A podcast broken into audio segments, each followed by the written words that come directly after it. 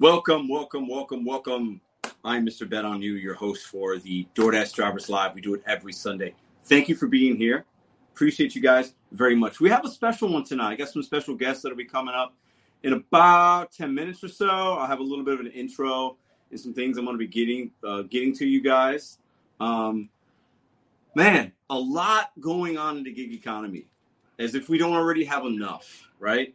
But a lot going on. Um, tonight, I want to unpack uh, some topics that I see a lot of other people talking about.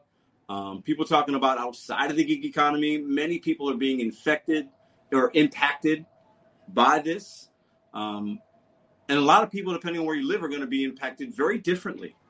And a lot of you guys have different opinions. That's okay.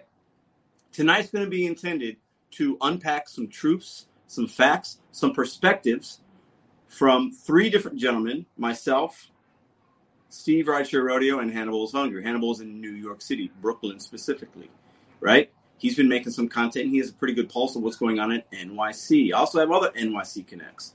And Steve is in Colorado, right?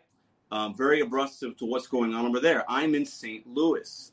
Our three areas have similarities, but we're actually very different, right? Each one very unique in its way. So I'm bringing in some friends of mine that can offer different perspective.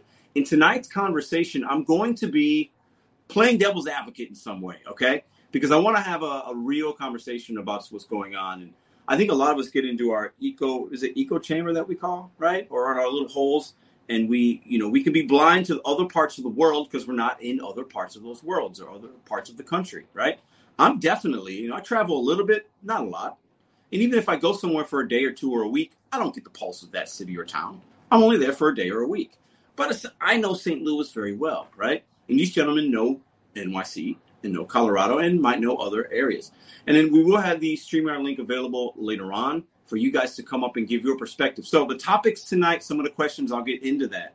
Appreciate everybody in the chat that's here. Appreciate all the thumbs up so far. If you're getting value from this content, please hit a thumbs up. Okay, so I'm going to bring up something for you guys real quick here. Um, let me see. Let me go ahead and share this screen.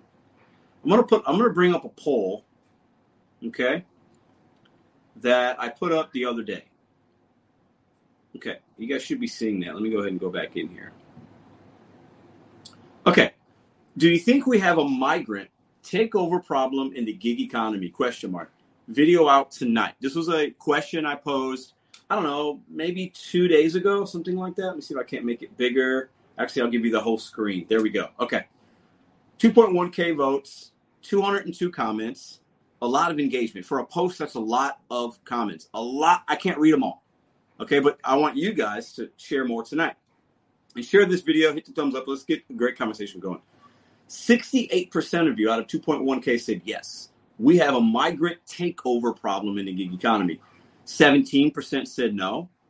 Unsure was 15%. So if you're unsure, we can take some of that percent and put it into the no, some of it put into the yes. Pretty big percentage they're saying that this is a problem in the gig economy. Okay?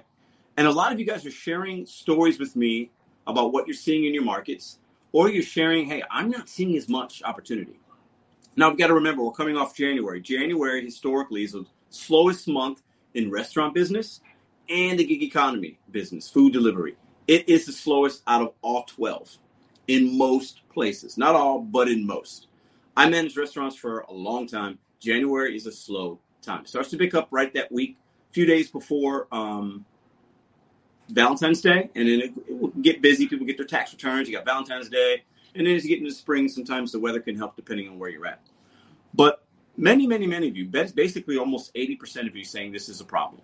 And this isn't a small sample size. A few, a couple thousand of you guys answered that poll, and then I see a lot of comments. And I'll, I'll say hi to the chat in a minute. A lot of you guys are either concerned, you see it's a problem, you're witnessing a slowdown, you're witnessing oversaturation, which we talk about, as well as other uh, content creators and what does that mean? Does that mean DoorDash is bringing in just anybody? Does it mean that people that come here, whether they're migrant, illegal, or or or just an immigrant, and they came the right way, right, with documentation, and they did what they needed to do, right? Many of us think that they're taking opportunities from us. A lot of people think that the DoorDash company, Uber, Instacart, Grubhub, most of the big players, Lyft, want migrants, immigrants, or illegal immigrants because what they might value might be different than us. What $10 to them, in some cases, not all, is different than $10 to us. So I think these companies know hey, these two and three and four dollar orders or a, a ten dollar Uber trip that might take the driver 40 minutes, somebody's going to take it. The data is showing that. We're having people take those orders. So let's keep sending them. Right? Let's keep sending them out. And eventually, maybe they'll learn, maybe they won't, maybe, you know, maybe they'll adapt. But this is definitely something that I think is going to be a concern for many of you. So tonight is the time where we can talk about it open and honestly, be respectful. And I'm going to challenge some of y'all tonight, though. You guys know me. I don't ever hold back. Uh, I don't care if I offend you. You don't need to like me. It's okay. We can agree to disagree, right? Um, I plan on bringing some facts to the table, also my opinion and what I see. I plan to question the status quo. I think a lot of us just look at something and we think that we know, but maybe we don't know. But tonight's the night where we can help and educate one another and share perspective. So the StreamYard link will be open, and I want you guys to bring what you're seeing, not what you're hearing, but what you've actually seen, not on the news telecast, but what you're seeing in your market. That's the facts that I'm looking for. Your experience in your market versus what you. I want I want to know what you are actually witnessing. Appreciate the 4.99 from Sizzler. Read that comment. Qualia, how are you, dear? Um, so these people are not passing background checks and having a driver's license and social fresh out of Rio Rio Grande. Is that Rio Rio Grande? I'm, I'm guessing. Okay. Read a few more. Qualia, what up? Craig Cray. John, what's up? Nick, Jeff, Golden Simba, Trey Lord, Mike Drop Barbecue. I see Matt's on the move. Gig Bell Tolls. Um, Dash Dink, Soul Seeker, Marcus, Cruising Dasher, Giovanni, uh, la la la, but soda, Trade Lord. Appreciate all you guys for being in here. Please consider hitting that thumbs up button. All right, so let's see here. We got all right. Dash your life. What up? What up? So I think this could be a great conversation, and I had to bring in, I had to bring in the OGs. I had to bring in my guys. I had to bring in two dudes that are fucking way smarter than me. Okay, I got a good mouth, but I can talk a lot.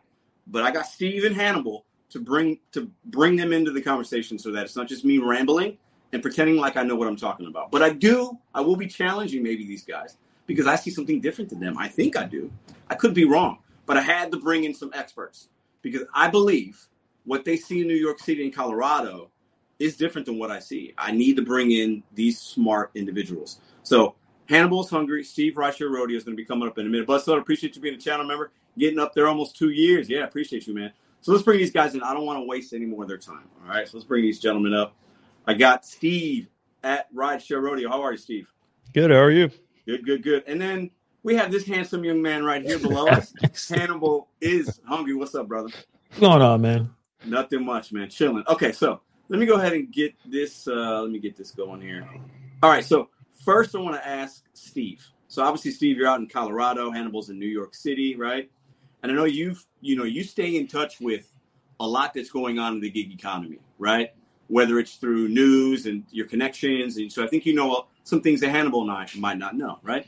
So what are some of the things that you're seeing in Colorado in respects to migrants coming over, immigrants, illegal immigrants? What are some of the things that you're seeing, you're hearing um, from the people out in Colorado, and how has it been? How has it been impacting the place that you live?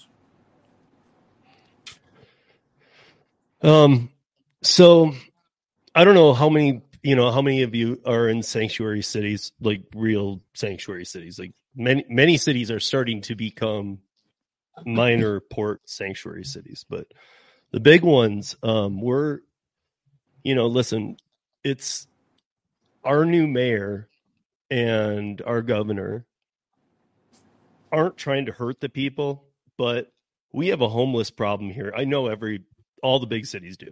But Denver's one of Denver's one of the bigger ones. To be honest, like we're always in the top five in, in the country for homeless.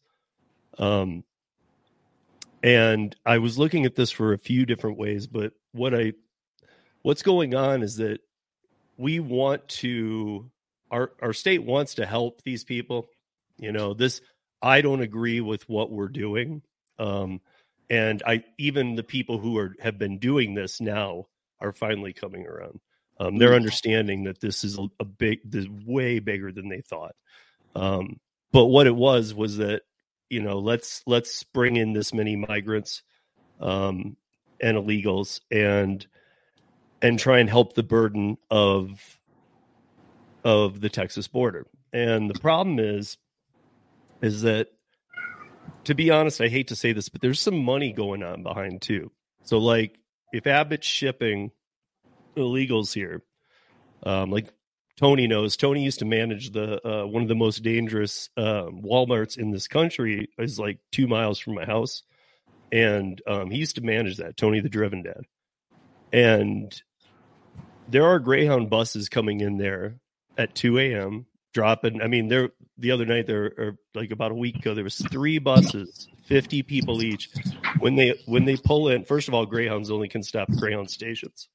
So when they do this, these never are Greyhound stops. It's two in the morning, doors open, people pour out into the Walmart lot, and the buses leave. They don't tell them anything.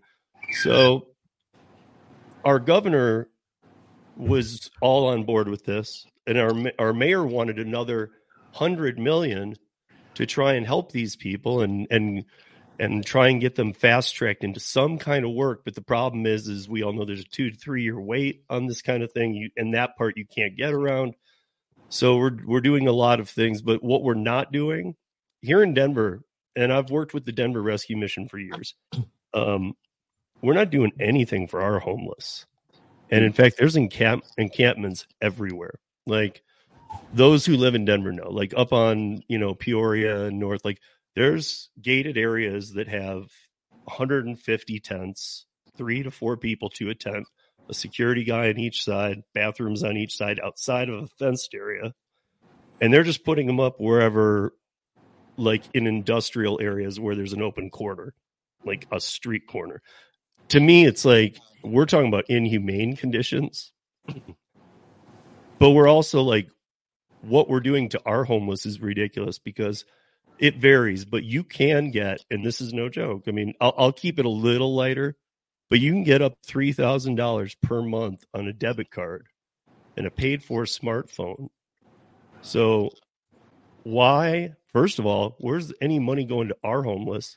Second of all, why is the average um, Social Security payment twelve hundred dollars?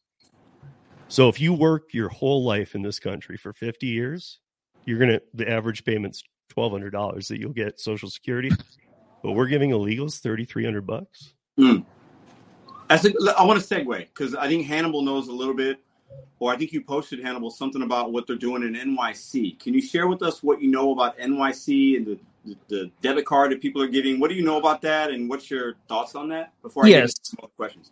Yeah. So in the news, uh, in New York City, they're going to launch a fifty-three million dollar a pilot program to give migrants prepaid credit cards to the migrant fi- families staying in hotels. Um, no, the average ho- family is in a hotel is, is, not getting a part of that $53 million. Um, right now, New York City is about 600 migrants coming in every single day. Just being, you know, obviously bust in from Texas. Texas is bleeding.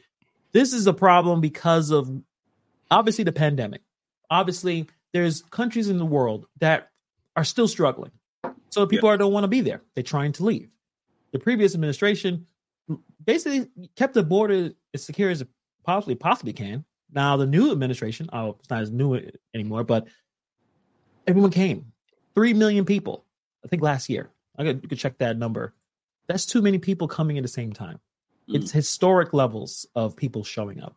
It's not the just the idea of uh, people coming into the country looking for better opportunities. Obviously, I'm like I'm a product of migration. My mother is from Barbados.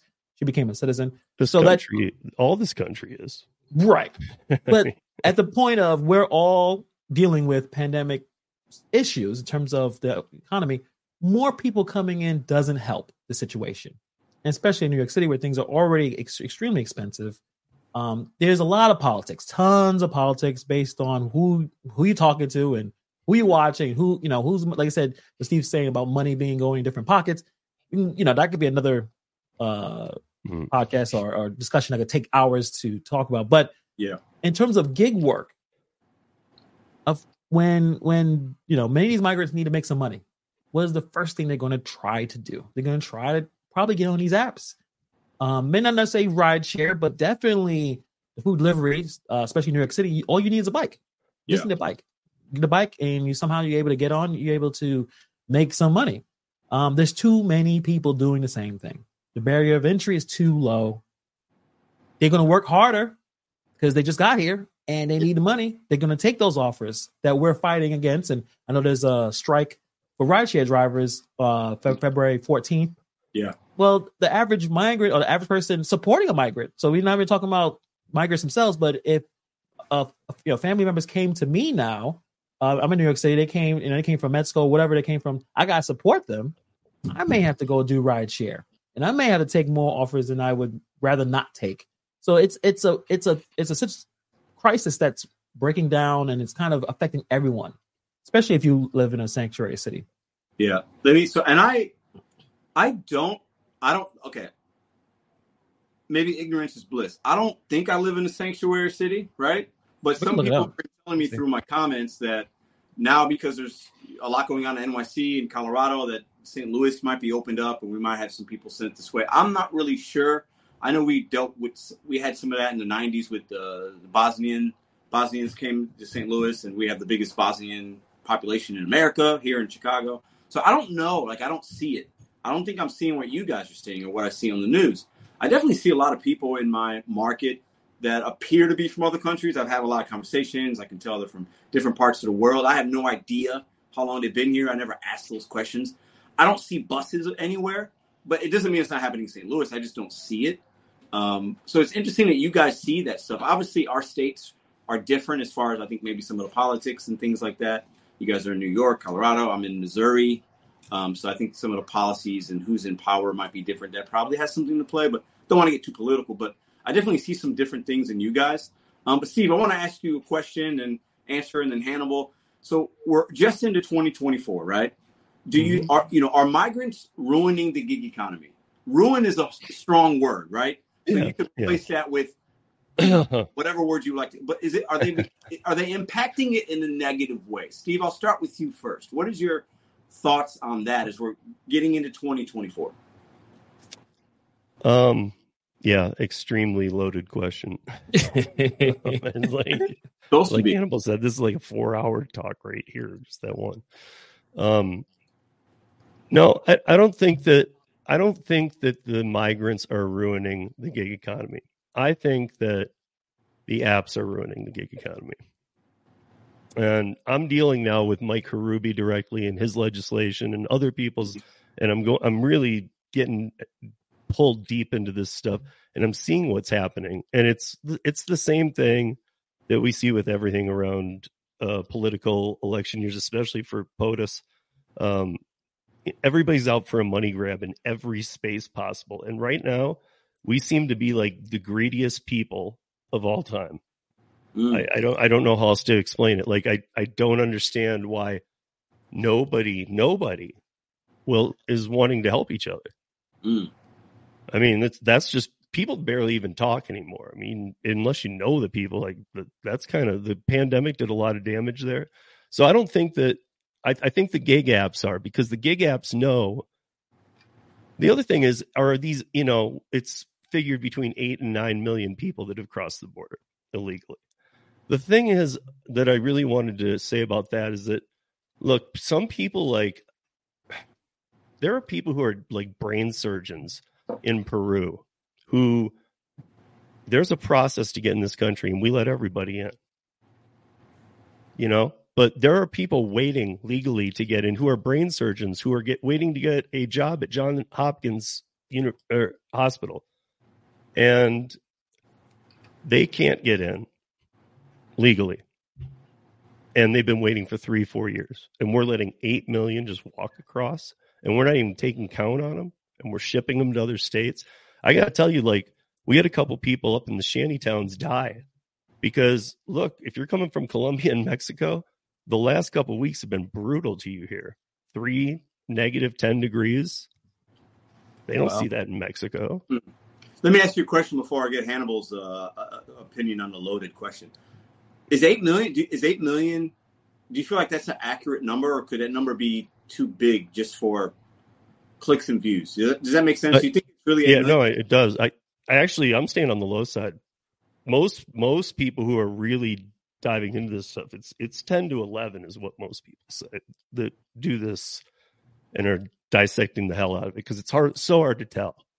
Because you got the, I'm yeah. sure you've heard the term gotaways. You got the gotaways too.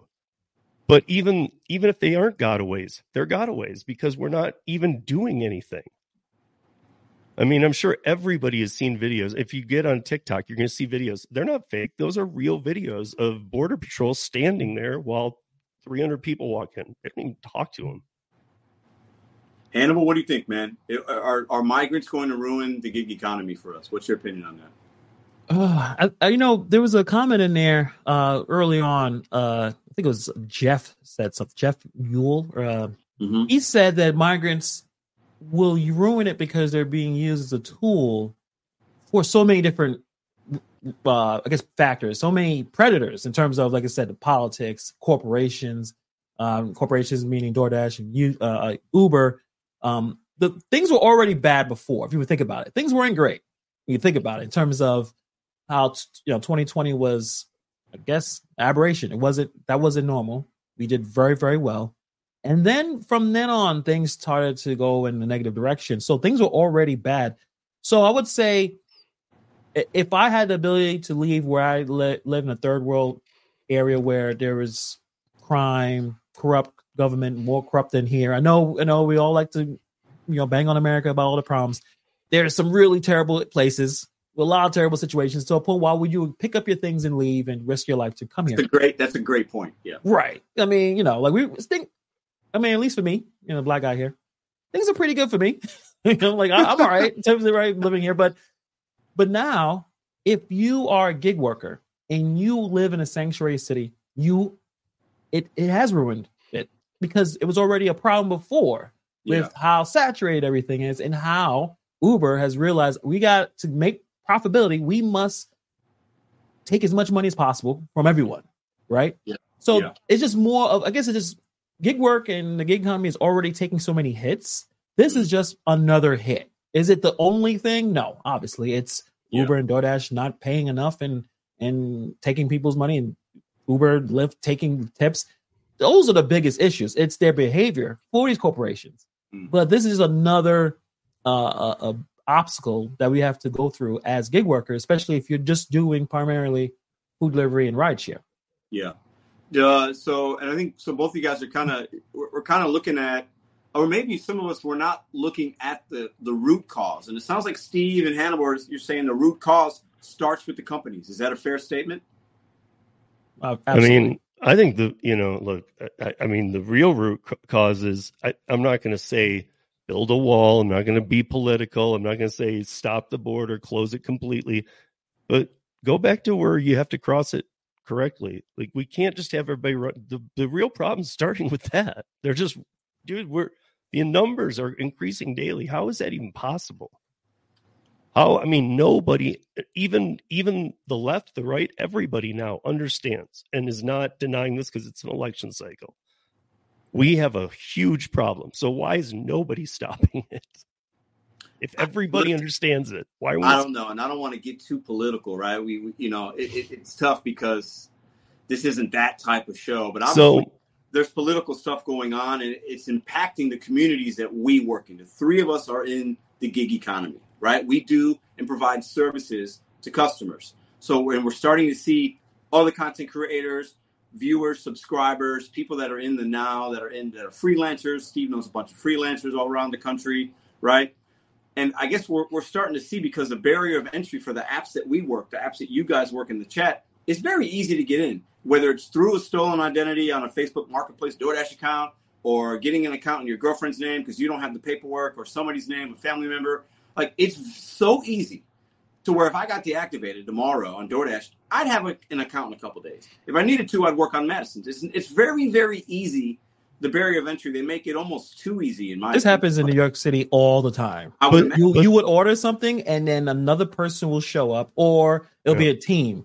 Like Yeah. you know, maybe like Somebody couple, running a you know, car twenty four someone's hours run, a day. e- probably. I mean, Yeah, no, they yeah. do. I mean, but the I mean to step away even from the gig apps, dude. Like we look, there's remember too that let's say they're not all getting thirty three fifty, which is the most that those debit cards can be funded a month. Let's say that they're getting twenty five hundred. It's much more than we treat our own citizens, even who worked for fifty years. What happens when? Because we know this will happen.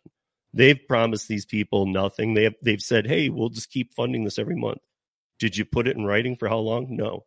When that stops, then what happens? right. When there's 50,000 migrants in New York City who have had $3,000 put on a credit card for seven months, and on one month, none of them get any funding. What happens? Did you guys see the video of the guy? I don't know where he was at, but it was a gentleman saying he worked 40 hours a week. He's homeless. He's like yelling at a couple of what looked like to be cops or something, B cops or something on the street. And he's like, Why are you bringing all these people here? You can't even take care of me. I'm working. I'm homeless. I'm a veteran. And he was like passionate. You know, it just, That's it seems- that's you know, Boston. That's Boston, and that's the new sanctuary city. Boston. Okay. Yeah. and then I you mean, got Chicago too. And guys, don't don't get us wrong. Even I would even put Chicago up against Hannibal City. People are living in in the police stations. There's about hundred people per police station living on the floor. The Yeah. they're using transit buses and clo- stopping them early. And if you've ever been to, you have Pedro many times. If you've ever been to Chicago, you know that transit's a major problem. You you can't just go park your car anywhere. You Yeah, need to take buses, trains, whatever. buses, L train. Yeah. But what they're doing is they're parking these buses and they're letting 40 people sleep on each one at night. We're we're closing schools. We're and even if it's short term, like we're like here in Denver, they closed. We built a brand new rec center. They just closed it. It's going to be a migrant thing. It's migrant housing now, and I, I'm not trying to be a jerk, but I mean we just put a ton of money into that, and I you got to remember there's a huge cost to when that when they exit those places too. It's almost like Uh, rebuilding it. The cleanup on those are just ridiculous. Yeah, I know New York uh, right now. The the governor, her name her name is Kathy Hochul. She's announcing plans to. She's considering granting state level work permits, and um, it's going to bypass because usually migrants must wait about 180 days. They may find a way to bypass that. They Which understand would this, which also that would give them voting rights. and that's another thing. Again, we can go. Yeah, I don't want to go down that rabbit hole. I'm just, tell- I'm just Let's letting be careful, everybody know that it, that is it's, real. It's, it's I yeah. think even in New York City, in uh, there was a there was a case that happened a couple of days ago where I think a gang, it was a gang of migrants, about eight, ten, beating up on two cops. We don't see this as much as the cops and all the stuff we got to deal with. You don't see a gang of people beating up cops. Usually, it's a riot. There's people going back and forth. It's you know, it's a protest, something that gets out of control. All it was was these two cops telling people to move along. They started beating and kicking on them. Mm. Our we have no bail here, so they got arraigned. well, left. you have right? you have bail, well, just you not know. for illegals. So after they got arraigned, I think at least four of them just le- skipped town and left. Yep. They left the state. California. They just bounced. Let me. I want to ask you guys a question because I want to. I want to. I want to play the other side for a minute, and I want to. You guys in the chat be as as bold as you want. Okay. We're in 2024. We- We're having a struggle. We struggle. The, let's let's keep it gig economy, and we'll go a little outside of that. The average gig economy worker, I think probably the most of us can agree on this. You you guys and in the chat are struggling. The average, you know, overall, most gig economy workers, if you're doing Uber, the main apps, food delivery, Instacart, you're probably struggling, or you start it, you don't see that it's good enough, you don't figure out how to work, and you get out of it. Right? I think that's a fair general statement. And there are few, the minority can figure it out and do it for a while. That's at least what I've seen. Yeah. So obviously, when we're already struggling, and we bring more people, it's already hard for me to get the damn fish in that pond. Now there's more fishermen, less fish, or the same amount. So now I was able to take five fish. Now I'm taking two fish home, and I still got the same amount of mouths to feed. So it's it's a struggle, right? But is this are we just in a recency bias of 2024 and coming out of COVID and all this crazy political things we got going on, things going on in the world? Are we thinking too recent? Because didn't we do this stuff in this country 50 years ago, 60 years ago, 80 years ago? Is it that much different? Or is it just that we weren't around then? You know, because I almost look at it like we probably had worse going on back in the day. I could be wrong. But isn't that what it, it is about? Dude, like Ellis I can't I can't go walk into Canada. I can't go walk into Mexico. Anybody from Mexico can walk right into here. But isn't that what America was founded on? Am I am I Except for there's a system.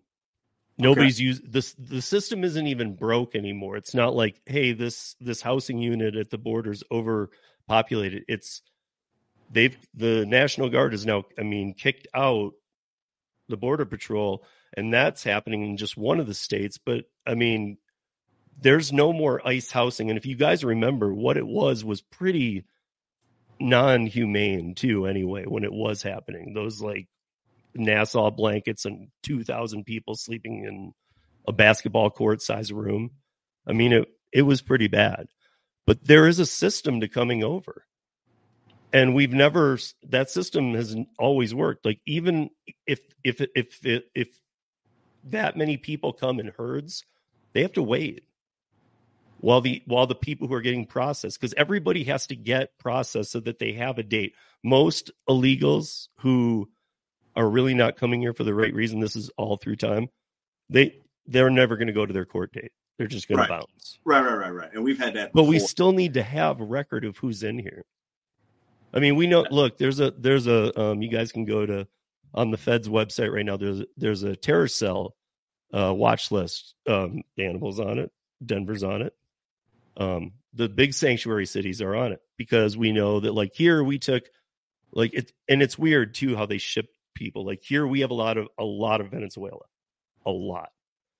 Other places are getting more of this or that or the other. I can also tell you that I've traveled around South and Central America. There are some places that are horrible, horrible, but there are some places that I don't know literally what they're. Co- I know it's not great there, but I don't know what they're coming here for because they don't know how to work this system. They don't speak English, and we're in this country's in not good shape. So, um, but it, if I could, Pedro, I, I really did want to answer the 2024. Will it be the worst year? Because I, I, think I, yeah. I have a, a answer that, I, and I'll play it into the next question too. The um, what as gig workers can the can we do to continue um, earning? So I was thinking about this, and I mean, there's a lot of things, but first of all, if DoorDash, I mean, you say this all the time, Pedro, you know, pivot, do all that kind of stuff, but if DoorDash isn't working for you, move on, do something else. And what I will tell you is, you know, nobody knows how the independent contractor rule change, which got, you know, it's now on the tomorrow's agenda to be 30 days out. So will it affect us? I don't know, but like, let's say we we know that we know it affects independent contractors, independent or independent trucker contractors, self and self-owned truck rigs. That's about 50 to 60% of the truckers in this country. So when you when we think we had a, a um, if you guys remember the toilet paper and all that stuff and the supply chain, mm-hmm. do you think that was bad? Wait till 50% of the truckers can't work and they already have them targeted. They're already targeted. And in fact, a lot of those truckers have just parked their trucks because the pays aren't that great anymore. So DoorDash is oversaturated and whatnot, and they make it easier for the illegals to get in. Then move to Roadie, Curri, um, Frayt, Dispatch. Do this because right now, 18 wheelers aren't taking their trucks out. You know, so guess what? All that's being funneled down to people like me when I did that Kansas City run or the Wichita run. You know, I mean, like that's those come through once in a while, but I'm seeing more and more and more and more because there are people who won't take their rigs out, not just because of what's going to happen with the independent contractor, but they just won't pay for the miles anymore because the pay keeps going down. So there are ways to earn. So is 2024 going to be? I think 2024 is going to be challenging year for gig workers, freelancers, self-employed. I think it's going to be extremely challenging for a W two worker. Mm. I don't think it matters what you do. I think this is going to be a very challenging year. Hannibal, what do you th- what do you say to that? Uh, I, I, I do. I think I agree with a lot what Steve uh, said. It's difficult for a lot of people. It's difficult for the average American. Um, I think right now, um, there is no. I think I forgot what the, what the exact wording was in terms of able to afford rent for two bedroom job. Um, you could not work forty hours and afford it. And I think in most states, like if you had your average W two job, work forty hours, you probably are not going to be able to afford to rent a two bedroom apartment, which is necessary if you have kids, right? Like you know, you don't all be in one room. Um, so it's definitely going to be challenging. But you know, the first thing you have to think of, what can I do? What's in my control? Now, if you are passionate about the policies that's going on where you live, then you need to vote. Most of us don't vote. We, we, I, I vote, but most don't. We complain, but no, no you couldn't tell who's going to be the senator, the governor. You couldn't tell who's running the city council, and most most people that live in this country can't figure that out. But they like to complain. They like to get really emotional. Um, and I think getting the emotion out of it. Um, just figure out what can I do in my control. I can vote. I can find gig work that's a little bit above the entry level gig work. Yeah. Where there's things where um, someone that first came, comes in here from this another country can't just do in terms of building a client base. So gig apps where you able to build a client base. I do that with dog walking. Mm-hmm. I've established a relationship, established a business. Those so for you, quick, get, so for you, yeah. a migrant isn't it not going to be as easy for them to take over your clients, right? Because Correct. Okay. Right. Just establish some level of a client base.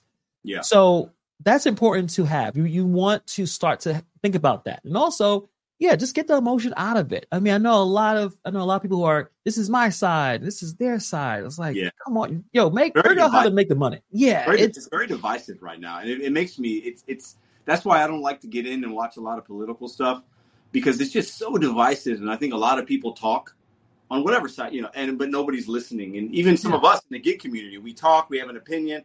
I have a perspective in St. Louis, but maybe I'm not willing to listen to Steve's enough or Hannibal's because I think I know yeah. what I know I got blinders on. It's you know, and it it doesn't it doesn't make us come up with solutions, you know, because we're so defi- divisive and kind of stuck in some ways. Yeah, a little bit. and I think in terms of if you are in uh watching a lot of content, which you guys are, because you guys are watching this and you watch a lot of our videos. Yeah. I'm gonna let you know right now. Even the political stuff, the stuff you guys like to watch, either, either the Ben Shapiro or the Matt Walsh or I don't know, uh, whoever that's on the other side. I don't watch a lot of any of that anymore. They know what to say and talk about to get you guys all excited and Great. watch all that crap. And Both. while they get you outraged, they are they're they're they're promoting a product that's been paid for them to advertise. Mm. And you you know, so like you have to yes research, figure out what really is going on where you live because a lot of content creators, especially political ones, know they you look at the numbers. They know if we talk about this, this is how much um, views and how much money we're going to get just like we do, right? Like we talk about a certain topic on gig uh, gig work or doing some kind of crazy challenge where you're taking every order for 12 hours. Yep. They see the numbers because everyone's watching it, but get get the emotion out. Mm. Um, figure out that you are you this, this divisiveness. I'm on this team isn't working because I will say this right now: both sides are, are taking advantage of it. Whether you think whatever you think it's AOC is the, the queen and, and the god or Trump, stop worshiping these politicians. Stop worshiping. It, it just it, it, kills me. But I don't think that's going to stop because it's yeah. it's copium. You cope by complaining about. Well, it's just that this is happening and this is happening. It's like, what are you doing to fix your situation? That's, that's a really good point, and I'll give it to Steve here in a second. But I think uh, I just want to piggyback on that a little bit. I think you know a lot. It's really easy to come into a, a community. We have, we all the three of us have communities. They're similar, and then you know, Hannibal has a separate one, and Steve has a great podcast, a whole nother group of community of people, right? So it's easy to go into a community where people can understand you and you could share ideas, talk about great things. But most of the time, a lot of the times we we share a common experience that's negative. So we want to go to a community to complain about the negative on what we're seeing or complain about an individual, a politician, a gig app CEO, uh, people in our marketplace that don't speak English. I see a lot of comments right now. You guys are going in on it. You should speak American. You should speak English. I, am not going to get into that, right? But you know, there's mm-hmm. a lot of that. We, we we get together and complain about things we can't control. But to piggyback on Hannibal, I don't see enough of us coming up with solutions. I don't see any of us trying to run for your alderman seat or do this or do that or come up with your own app You know, so I would challenge you guys out there. We're talking about migrants, illegals, or illegal immigrants coming in and taking some of your some of your pie, right? Well, do you need to maybe make another pie? Do you need to bake something different? Do you need to shift and adapt? Because we can sit here, I can sit here and complain all day. I can get Petty Pedro. I could put the hood on. You guys will fucking love that shit. You guys eat that shit up. But at the end of the day, that doesn't do anything but make maybe Steve laugh and Hannibal chuckle at me because I'm a clown. Like I get it, guys. But at the end of the day, you guys have to, and I'm talking to 434 you guys, you guys have to figure it out for you.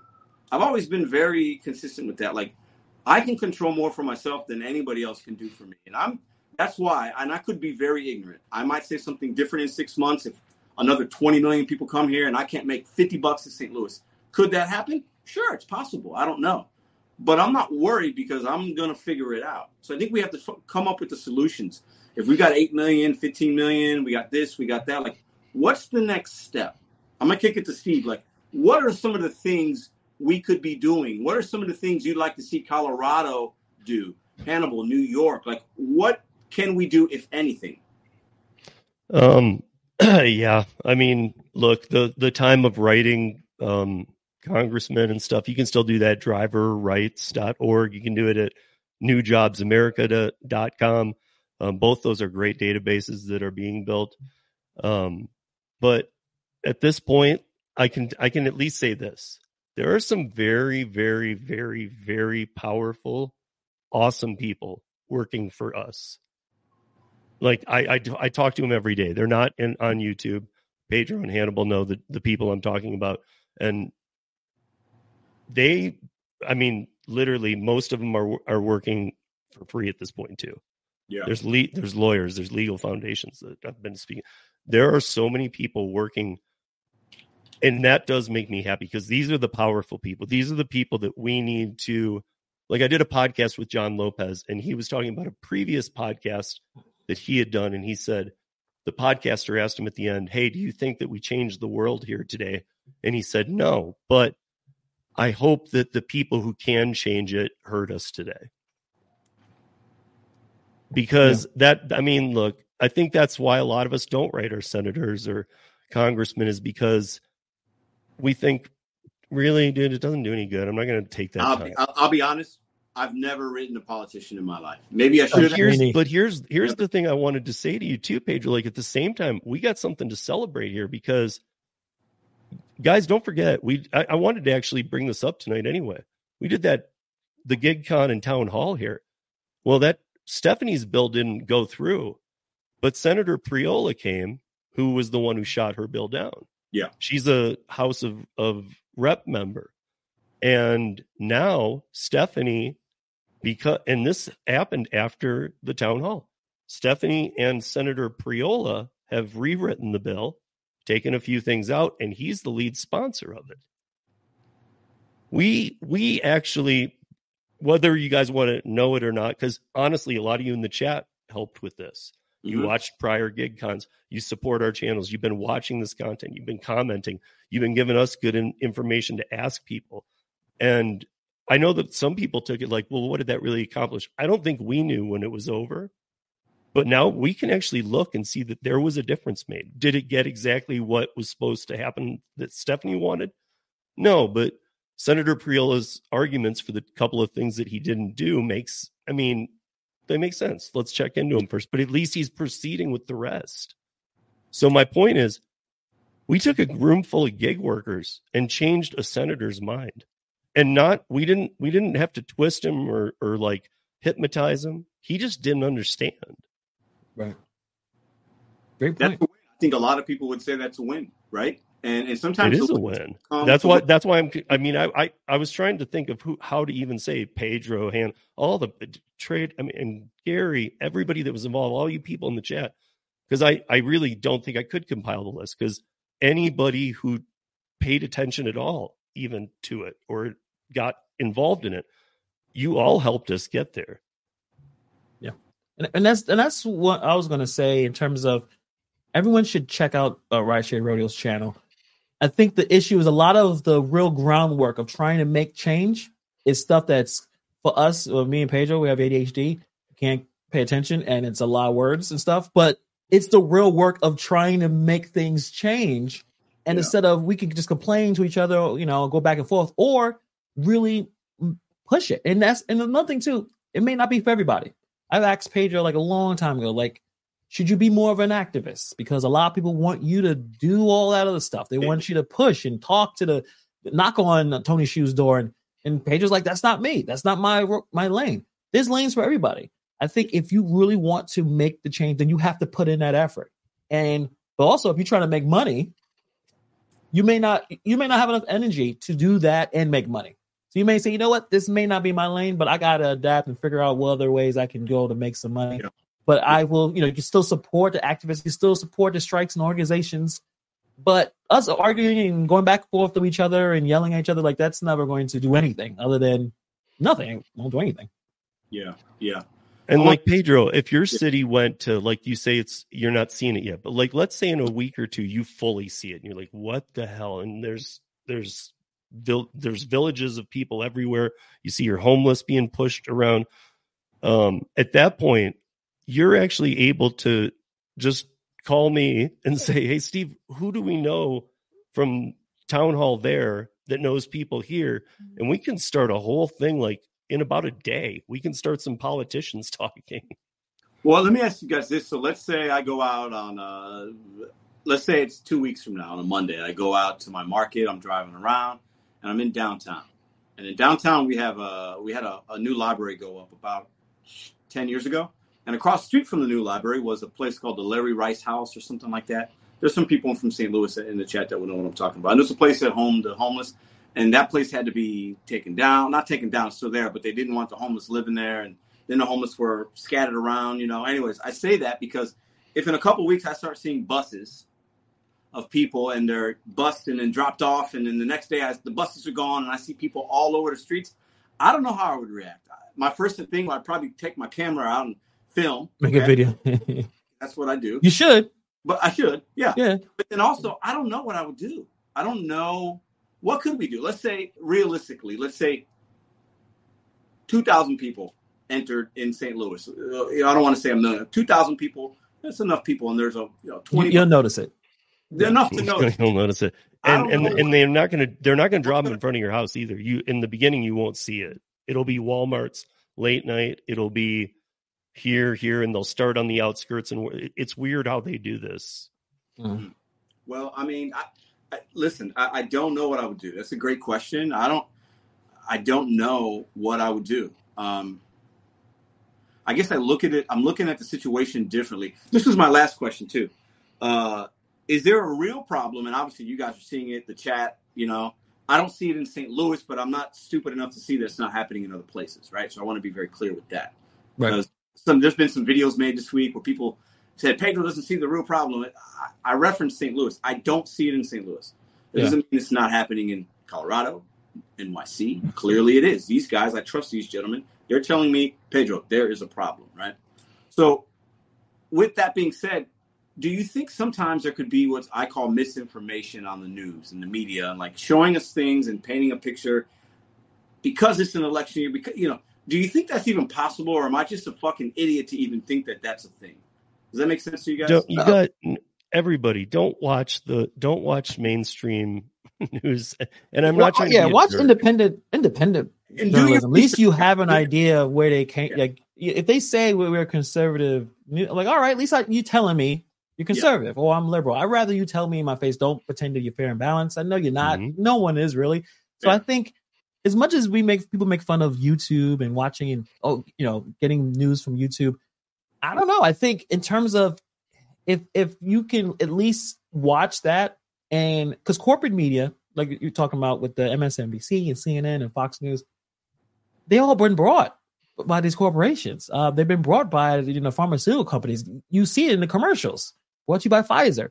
Well, are they going to tell you anything honest in terms of those situations? I'm not going to get into that either. But you you really don't want to spend too much time looking at mainstream news and thinking you're getting all of your information. I, I think that that would be a bad idea. especially now because now now we're in the political spin zone. I mean, till November, everything's gonna get real weird. But at the same Yeah. time, like Hannibal was saying, Fox, um, ABC, CBS. It doesn't even matter. Like if you guys love one, and you're like, no, I watch MSNBC and I they're good. I'm telling you, there are powers behind every one of those companies where they do redlining. That didn't used to exist with with reporters, and it shouldn't. But they redline things. No, we work with that company. You can't talk about them. Yeah. And I, yeah, I notice a lot of the, the newscasters and journalists and commentators when they finally leave and they're able to do more independent work, you really see exactly what they're either whatever their agenda is, but now you know exactly what's going on compared to how they were probably constrained by the corporate because they, they're employees, right? Just re- reason why we leave W two work, we don't want to be confined. But in those jobs where you're supposed to be reporting news, they're told what to report and how to report it and to report. Like they they have yeah. to listen to them. Yeah, I want to read this comment to you guys real quick and in the chat. This is from Kathy. Uh, thank you, Kathy, and thanks everybody in the chat for commenting, sharing your perspective. Um, Edward Lee, I live in, I guess that's Indiana. They are stealing orders coming from Illinois, Illinois, Indiana, obviously pretty mm-hmm. close. I've yeah. lost a ton of money this week. So this is somebody, and I've seen Kathy in this chat before. I don't feel like she got any reason to lie to us. Okay, she's somebody that's impacted right? She's somebody this week lost a ton of money. Who knows what a ton is? That she doesn't have to tell us, but a ton means enough, right?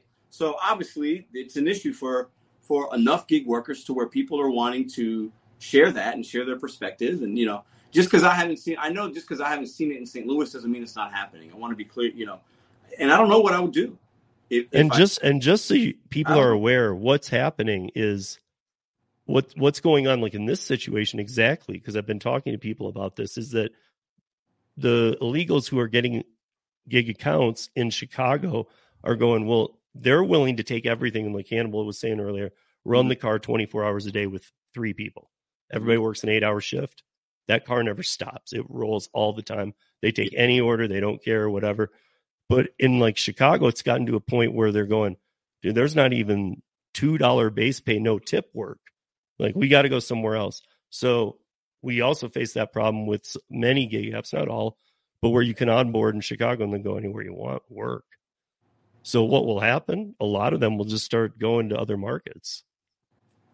Mm. And that's what Kathy It looks like. That's what Kathy's saying. Yeah, yeah, that's what yeah. you know to drive four, five, six hours away to another market. To some, you do it overnight. You're, you you sleep in your whatever for a couple hours. You're at the breakfast shift, and boom, you're making money somewhere take an opportunity from Kathy or a, uh, you know, a driven dad, a cannibal, a Murd, a Daryl, a Bud Soda, like, you know, and it's, I don't know what we do. I, I, I don't have the answers. Uh, you know, I'm not going to pretend to say, we got to do this or you should do this. Or, I don't know. I honestly, it's, it's complicated. It, and then also, it's not just the migrant situation. There's a lot of issues right now in the economy. You know, yeah. Stephen has been reporting about this for months. The the wages are going down and going down and going down and it's not just one answer. There's a lot of issues. Um, the average customer does not have as much money as they had four years ago, where they were able to throw these amazing tips. Um, these investors are not willing to subsidize our wages anymore. They're looking at Dara and they're looking at uh, uh, Tony and saying, "We've invested. Where's our money? Like we need to start getting some some cut from all this. We're giving you tons of money." And you could tell by the companies they rail they rein back in the wages because they don't have that money to to give us anymore. Mm. So it's a lot of issues. So also, I would say you don't want to say turn around and get mad because you see a migrant and say you taking my money. Like don't don't be ridiculous. At the same time, it's you like like Pedro said earlier. It's January. It's slow. Also, just talk to your friends and family. Do they have enough money to order like they used to? Or they're like they, they, they try to order something, look at the the bill, and I'm like, God damn, that's much money. Let me yeah. take some stuff back, or let me go get it myself. It's we we as a collective do not have as much money as we had a couple years ago.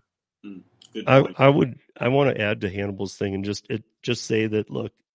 Also, I, I haven't seen any in a minute, but in the in the comments, like like uh, Pedro was saying earlier, there were people saying, "Hey, listen, you got to learn to speak English." You guys really like all of us are very stressed, angry. I mean, all kinds of emotions.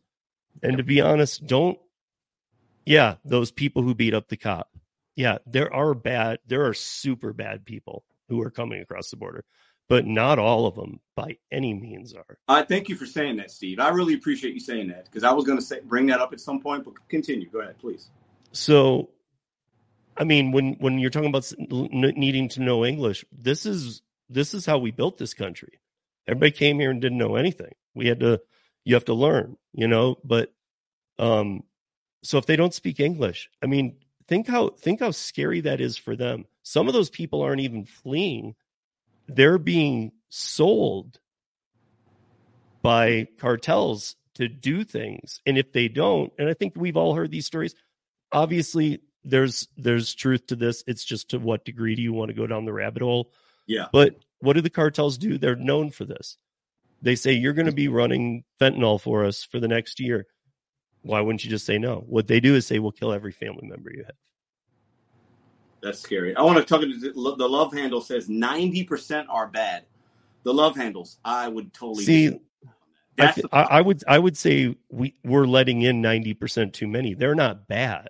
Right. There's too many people. It's just lot. It's just too many people. We don't have the resources.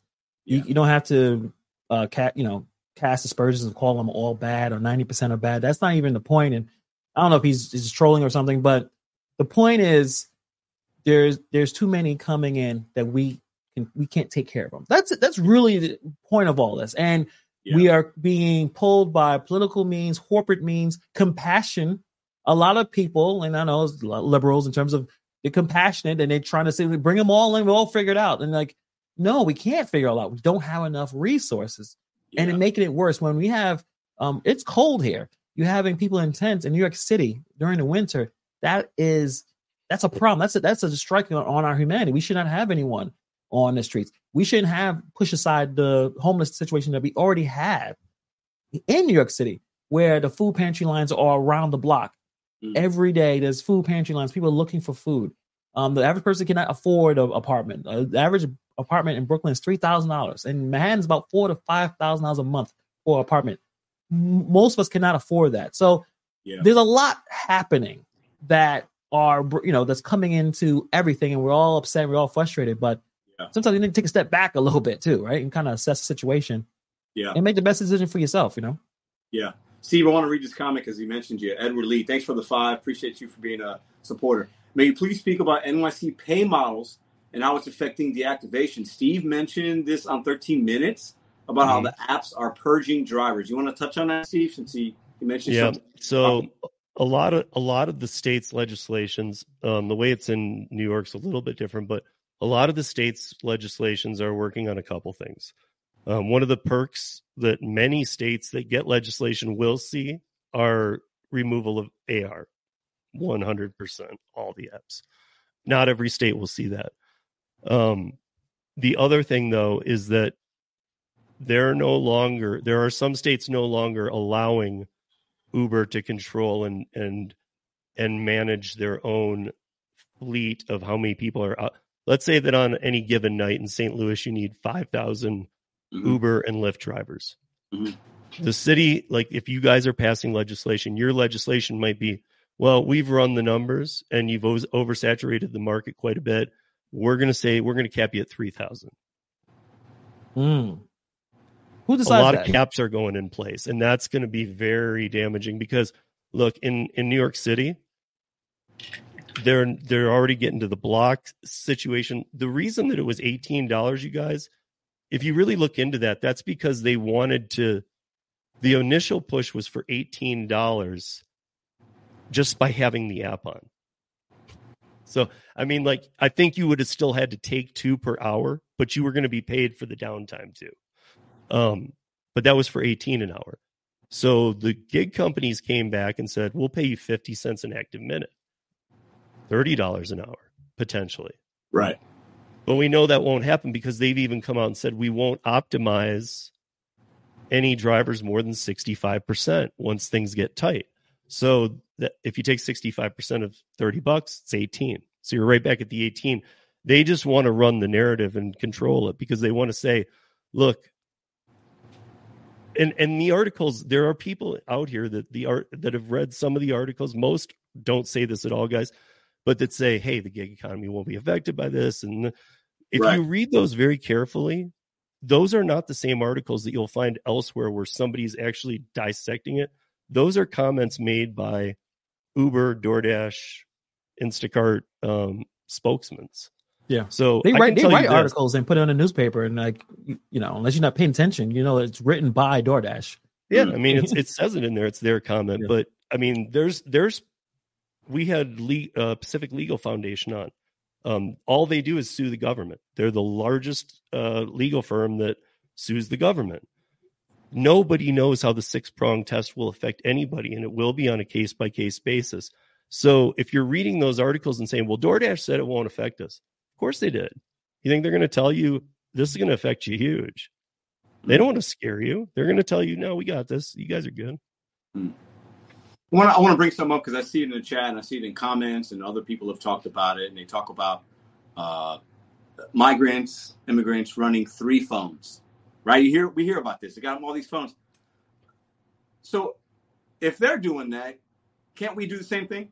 Or is that you know we two wrongs don't make a right, right? But like, do we do we see that another problem is they're coming take an opportunity, but then they're also cheating the system? Like, what do you what's your thought? Like, do you guys see that? Do you think that that's an issue? I- is it a problem mean, to have multiple phones? I'm sure it's a yeah. I mean, you would like everyone to play by the same rules. Yeah. I know talking about uh watching the videos on um what's what's that um about the Walmart Spark and Yeah. seeing two guys just hold food in the sun. Like that's re- you know, let's these companies need to fix that.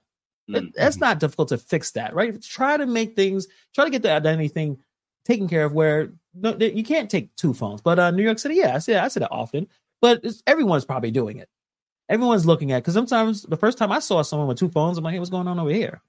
Is this person making more money?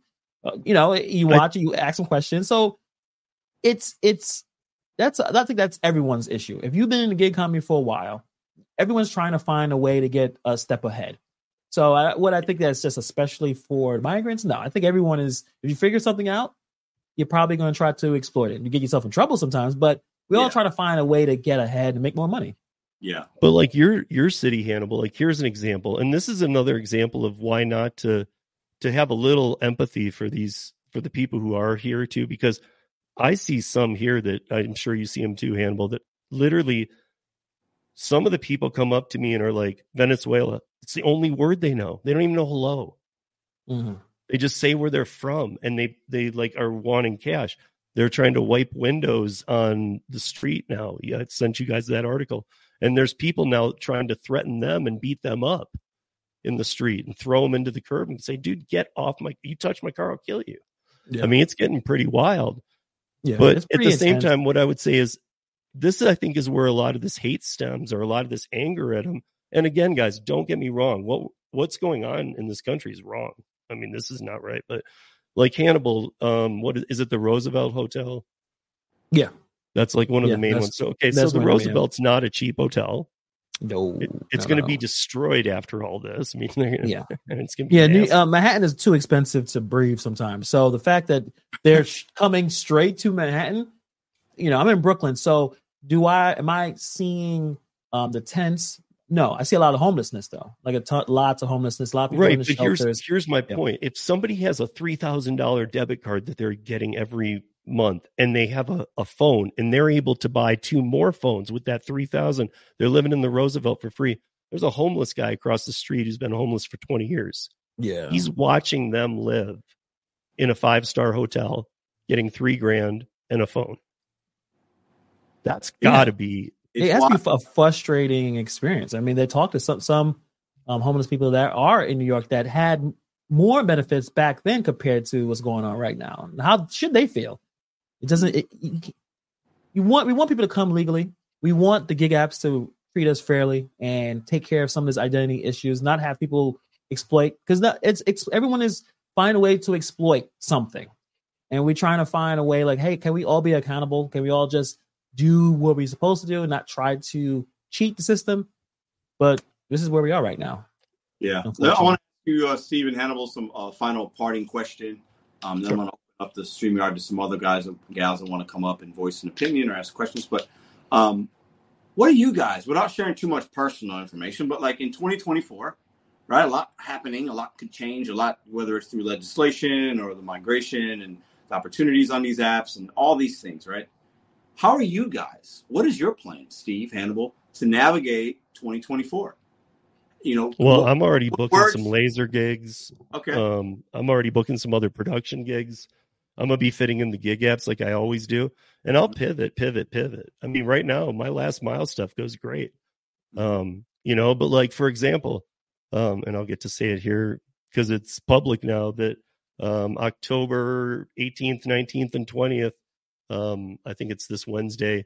Taylor Swift kicks off her world tour, but the 18th, 19th, and 20th of October are her first three dates back in the U.S. in Miami we have a contract with Hard Rock Stadium, so we're doing the three laser shows.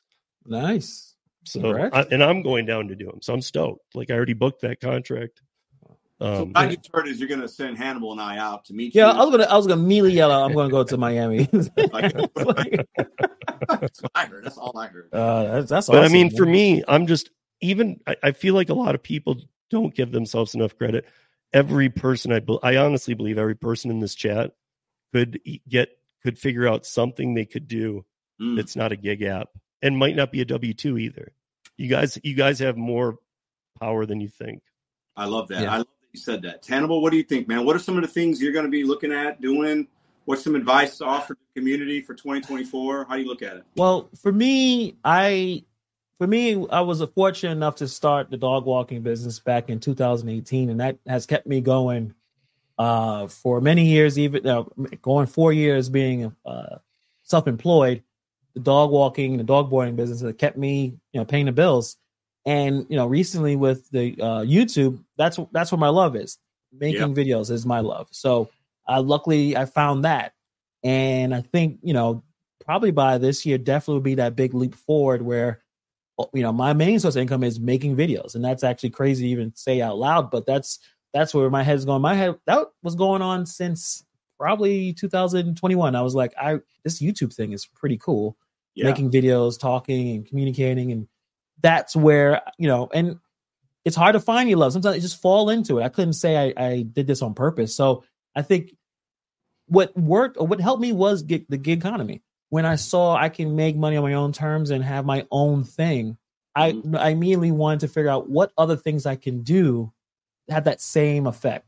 What mm was it? Whether it was a dog walking or, or writing or what whatever the gig was for me to to get to a point where I could be more free and more flexible, that's where I was heading myself into. So that would be the only advice I can give is you have to keep looking. Don't get stuck with the food delivery and ride share. What other things you can do, whether talents, whether whether yeah. things what you can provide that someone will pay you money for. You'd yeah. be surprised that there's a lot of things that people are willing to pay money for. Yes. Uh, and if that doesn't work, if the YouTube fails, I'll go back in the cuddling game and push that business forward because that was a failed business I had a couple of years ago. It didn't work. I didn't make any money. Yeah. But maybe the culling thing will finally uh, kick up in steam. I don't know. You could cuddle some migrants. we'll cuddle. Well, if they're paying, so, they got a three thousand dollars. That's that's a source. But I, I can, or I already know with the animal because it would be with me, and that's a sore spot with those of us that live in these cities. yeah, but funny. Oh man, listen, I, I, like that you guys are, you know, uh, great examples of gentlemen that I respect that are doing things and have started your own things, right? And you got other things, so you're not as worried. Well, you could be concerned, but you're not. You're going to figure things out because you've built things in in place that are. Uh, uh, regardless of what happens, you're still going to be okay, right? With those things you built and if you don't, you know, we figure it out. But I think a lot of people, yeah, it's okay to worry about your market. And Kathy referenced earlier, six hundred dollars she made less this week. That's a lot. Six hundred dollars is a lot of money. If you yeah. make six hundred dollars less, okay, none of us are millionaires in the chat. None of us are rolling in the money. Okay, none of us. Six hundred bucks is a lot of money yeah. a week, right? So, you know, how do we figure out how not to have that happen and compound over weeks and weeks and months and months? Because then that's a big issue. Um, but I, you know, I, you know, respect you guys for the things that you're saying here and doing. And you know, I don't see it in St. Louis. I, I, I got to say that still. I'm, my experience is different than you guys, but I'm not stupid to know that it's not happening out there. And if it happens in St. Louis and things happen, I'm definitely going to report on it, give an opinion. Um, I don't, I don't know what I will do, um, but like these guys, I'll always pivot and change and try to adapt. And you know, I think we could. I think a lot of us that do this food delivery, ride share, we get stuck in it. Some of us become very addicted to it. You can become comfortable. It's routine. You, you're independent, but you're also you're kind of like a W two because you're still working a crazy amount of hours. You're working when it's busy, so you have a self schedule, as I call it. And but yeah. we don't give enough credit to ourselves and try to go out and like try different things and small calculated risk. I think we I think a lot of us are going to have to start doing that um, a little bit more. Appreciate that, John, um, because I, I, think the more that we could do that others can't do at a really easy entry level base, the more the more valuable you become. Okay, if yes. all you're doing is DoorDash and Instacart, right? That's you're not very valuable to the gig apps. But if you could fold in a successful YouTube channel, like Hannibal has. Obviously, Steve has a podcast. Maybe it's a small business. Maybe it's a completely different app. Maybe you go to the, the to the catering apps because the barrier of entry is not as easy on like a Para a Para app or DeliverThat. There's you know there's things you have to go through, right? So I would challenge you guys to figure out other ways. Okay, um, the world's not coming to an end. The gig, the gig apps aren't going anywhere, but you're gonna have to change and adapt, right? Yeah, yeah they're going to change, but they're not going anywhere because you no, guys anywhere. The global gig app economy, just to put you guys at ease, is tripling by in the next three years. There's no way, and we all know this, that there's no way America sits back and says we're not going to participate in that yeah. while the whole world yeah. does. it's yeah. not going to happen. No. It's just we're at a read. That's why this rule change is weird. We we're at a redefining point in this country about labor laws. Those are very those FLSA laws are very dated. I mean, some of that stuff is like it's like reading like tort law. It doesn't even make sense. It's like it's like hmm. this is you know, what do you mean four rabbits gets me out of jail? Or it's like it's just so old and written. It's like, dude, we we need to because now there's a technology sector and we never defined it, but it needs we need to let people work how they want. 40 percent of the American workforce is independent contractors. Hmm. So yeah, you can't. I mean, I've I've challenged everybody um, you know, so if you if you're gonna if you're gonna try and kill off forty percent of the workforce, where are these jobs gonna come from? Yeah, that are gonna replace those forty percent. I don't know. I might be in Hannibal's shoes, having to start to cuddle that back up or start it. I, I might in St. Louis. Maybe let's let's do it. you got long hair. Some people like that. I don't know. We'll figure it out, buddy. yeah, guys. I mean, you know, look. I mean, one one opportunity I saw recently, and and it's not in every city, but if you have any, like, I, it says five, but I think you can get by with two. If you have any elder, um, uh, younger family care history at all, even babysitting, kind of can qualify you. Uh, HopSkipDrive is hiring in a lot of cities for fifty bucks an hour. Hmm. Nice. Yeah, it's a W two job, but hey, Times are tough. W two guys. I think sometimes right, and fifty bucks an hour is no. That's not a joke. I don't make fifty bucks an hour in the gig economy, so yeah, it's good money. Um, you know, we got to be willing to swallow that pride. Sometimes you got to take care of what you got to take care of, and I think some of us we we like, oh, you know, I'm I'm you know, we don't really even know what we're making, and it's like I'm think I'm doing okay, and at the end of the month, it's like, oh shit, I worked 60 hours a week. I can't pay my light bill. Like that's a problem, right? Like, so we have to be willing to figure out how do I not feel like that next month, you know? But uh, gentlemen, thank you. I'm going to open up the lines. I appreciate you guys for sharing some time with me tonight, very, very much, and sharing your perspective out in Colorado and NYC. Guys in the chat, uh, go check out Rideshare Rodeo's channel. He does uh, 13 minutes of news every Saturday, right, Steve? Mm-hmm. That's the one you definitely want. If you don't watch anything, watch that one. He's got the podcast, The Roundtable, on Thursday. Um, and then Hannibal is in a whole nother lane. But listen, you need to go check out Hannibal's. There's videos. I, I, talk about things going on over but there. he's slowly drifting into political. So you watch. Yeah, it, yeah. It's gonna, it's gonna matter here, guys. Even uh, Hannibal, the gig economy people. So you will want to watch. So. Hannibal Hannibal is doing big things. Before you know it, he's gonna have like producers on his show. He's going to be living in a mansion. Like he's killing. I think them. he's going to have to have lawyers first because yeah, pro- yeah he's already getting videos will. pulled down. So are other people, and it's political season. You're going to need some lawyers, Animal. You're, you're right. Yeah. uh, gentlemen, thank you very much. Oh. appreciate you guys. Thank you. Have Thanks for having us, man. Always. Thank you. All right, so I'm going to open up the lines. Um, thank you, Steve. Thank you, Hannibal. Definitely go check their channels out. I know many of you that are here, you know who these guys are already. But if you're new and you're just coming in, definitely go check out their channels. If you like what you see, subscribe, watch some videos. Um, let's open up the StreamYard link because I know you, I know a lot of you guys are very passionate about this subject. You have maybe a different perspective. Some of y'all want to come at me, say, Pedro, you have no idea what you're talking about.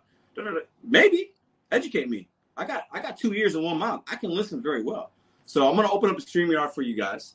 Um, just give me a second while I do that. And if you haven't hit the thumbs up, hit that damn thumbs up. It's a way to support the channel. Okay. Um, let me go ahead and put this in here. All right. All right, let's see. Boom, boom. There we go. And then I'm going to pin this in just one second.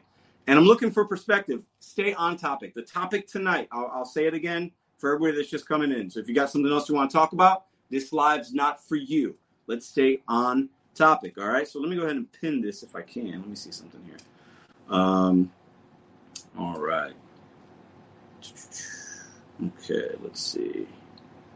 Oh, somebody got in here quick already. All right, I see you, Kevin. All right, all right. Hold up, hold up, hold up. Let's get into there. Oh, hold on one second here. There's so many buttons on a phone. Good lord. Okay. Okay, hopefully I can still find it. There it is. Let's pin that comment. And while I oh, let's do replace pin comment, hit the thumbs up. I'm going to take a small two minute bathroom break, but I'm going to give you guys a little bit of music. Let me see if I can't find a little music here. Let me see something here. I think I might be able to give y'all some. Let me see if it shows up. Actually, we can watch a video.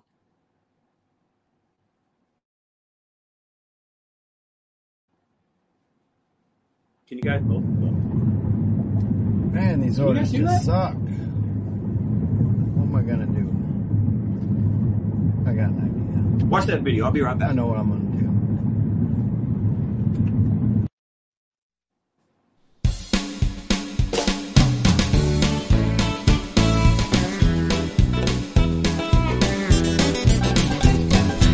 Been here feel neglected. I'm dashing, but it's hectic. Need more money, and I know just what to do.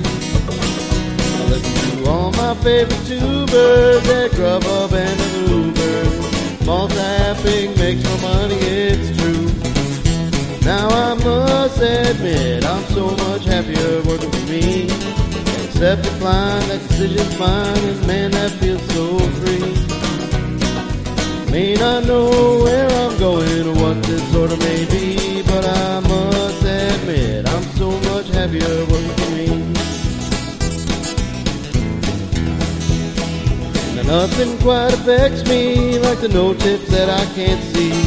Come on, par, I hope you win the fight. Cause DoorDash is so shady, and I'd like to know that they paid me for all the work that I've done tonight. Still, I must admit, I'm so much happier working for me. When times are hard, I just jump the car and make that sweet money. May not know where I'm going or what this order may be, but I must admit, I'm so much happier working for me.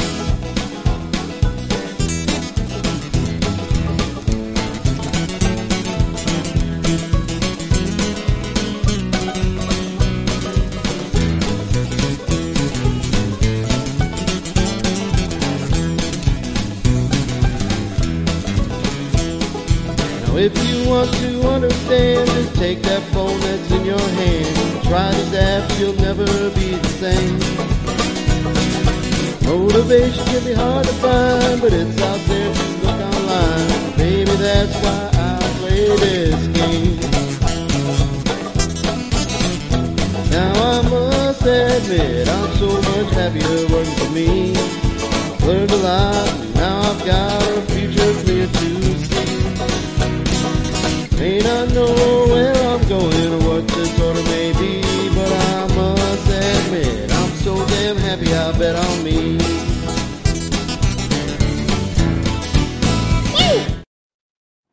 That's my man right there. Hold up, hold up, hold up. Let's remove that.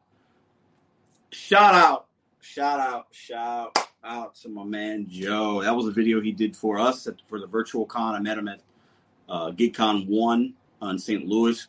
Cool dude. Uh, really cool dude. Hope you guys enjoyed that video. Some of you guys didn't see it. Some of you guys remembered that, I'm sure. Um, let me go ahead and make sure we're still set up here. Hold on one second. Um, ba, ba, ba. I dig it. Yeah, Big Carl. Joe's a cool guy, man. That was torture. well, if you don't like that kind of music, it's fine. But listen, that's an original song. So unless you can do better, if you can do better, send me something. All right. uh, John, it looks like it'll be uh, the end of uh, March, that last weekend in March, I believe. Yeah, that's when we should be out there. So, um, all right. I see some people waiting. Um, this is what I'm asking. I want you guys to stay on topics. If you can't, you can dismiss yourself. I'm looking for your perspective on the topics. I'll run over those topics again and what you're seeing in your market, not what you're seeing on the news, not what you think you might know, what you know from your personal experience. I want to hear a testimonial of the good or the bad of what we got going on here tonight. Okay, so the topics at hand. Um, let me read them again for you guys. What we went over: Are migrants ruining the gig economy? Will 2024 be the worst year we have seen? What can we do as gig workers to continue to make money? So, do you, if you have a solution or something that you're implementing, you could talk about that. And is there a real problem, or are we just misinformed? So, we're talking about migrants, uh, immigrants, illegal immigrants taking away opportunities from you in your marketplace. Um, I want to hear your perspective on your marketplace, not what's happening in New York, unless you live in New York, not what's happening in Colorado, not what's happening in Texas, unless you live in Texas.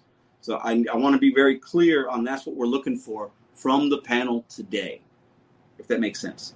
Okay, all opinions are welcome, all all sides are welcome, all voices can be heard, but those are the topics at hand. I want to make sure I'm very clear about that. So I'll let you guys know who we have waiting, and I'll bring you guys up in a second. So I see Kevin, I see Kathy, I see Giovanni, I see Butsoda, I see Cowboy Courier, I see Mad Dash, I see the Gig Bell Tolls. A lot of familiar faces. I'm going to bring you guys up individually to start. I'm going to start with Kevin, and Kevin's going to have a couple of minutes here. So let's bring him up. Kevin, how you doing, brother? I'm doing good, Pedro. And first of all, uh, am I echoing or anything? No, you are good. We can hear you okay. All right.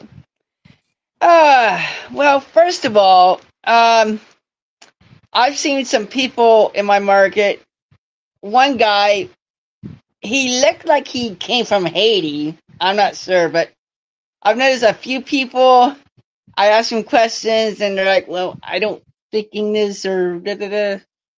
I don't know. I have no idea if they're illegal or what, but I haven't really noticed a real problem with illegals.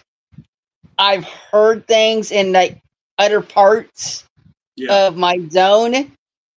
I got I I know a few about a couple months ago. I talked to one guy and he's like, "Do you dash in like the Oak Leaf area?" I'm like, "No, I don't. I haven't been over there in ages." He's like, "Well, I guess he saw a family. I guess they were Hispanics with multiple phones."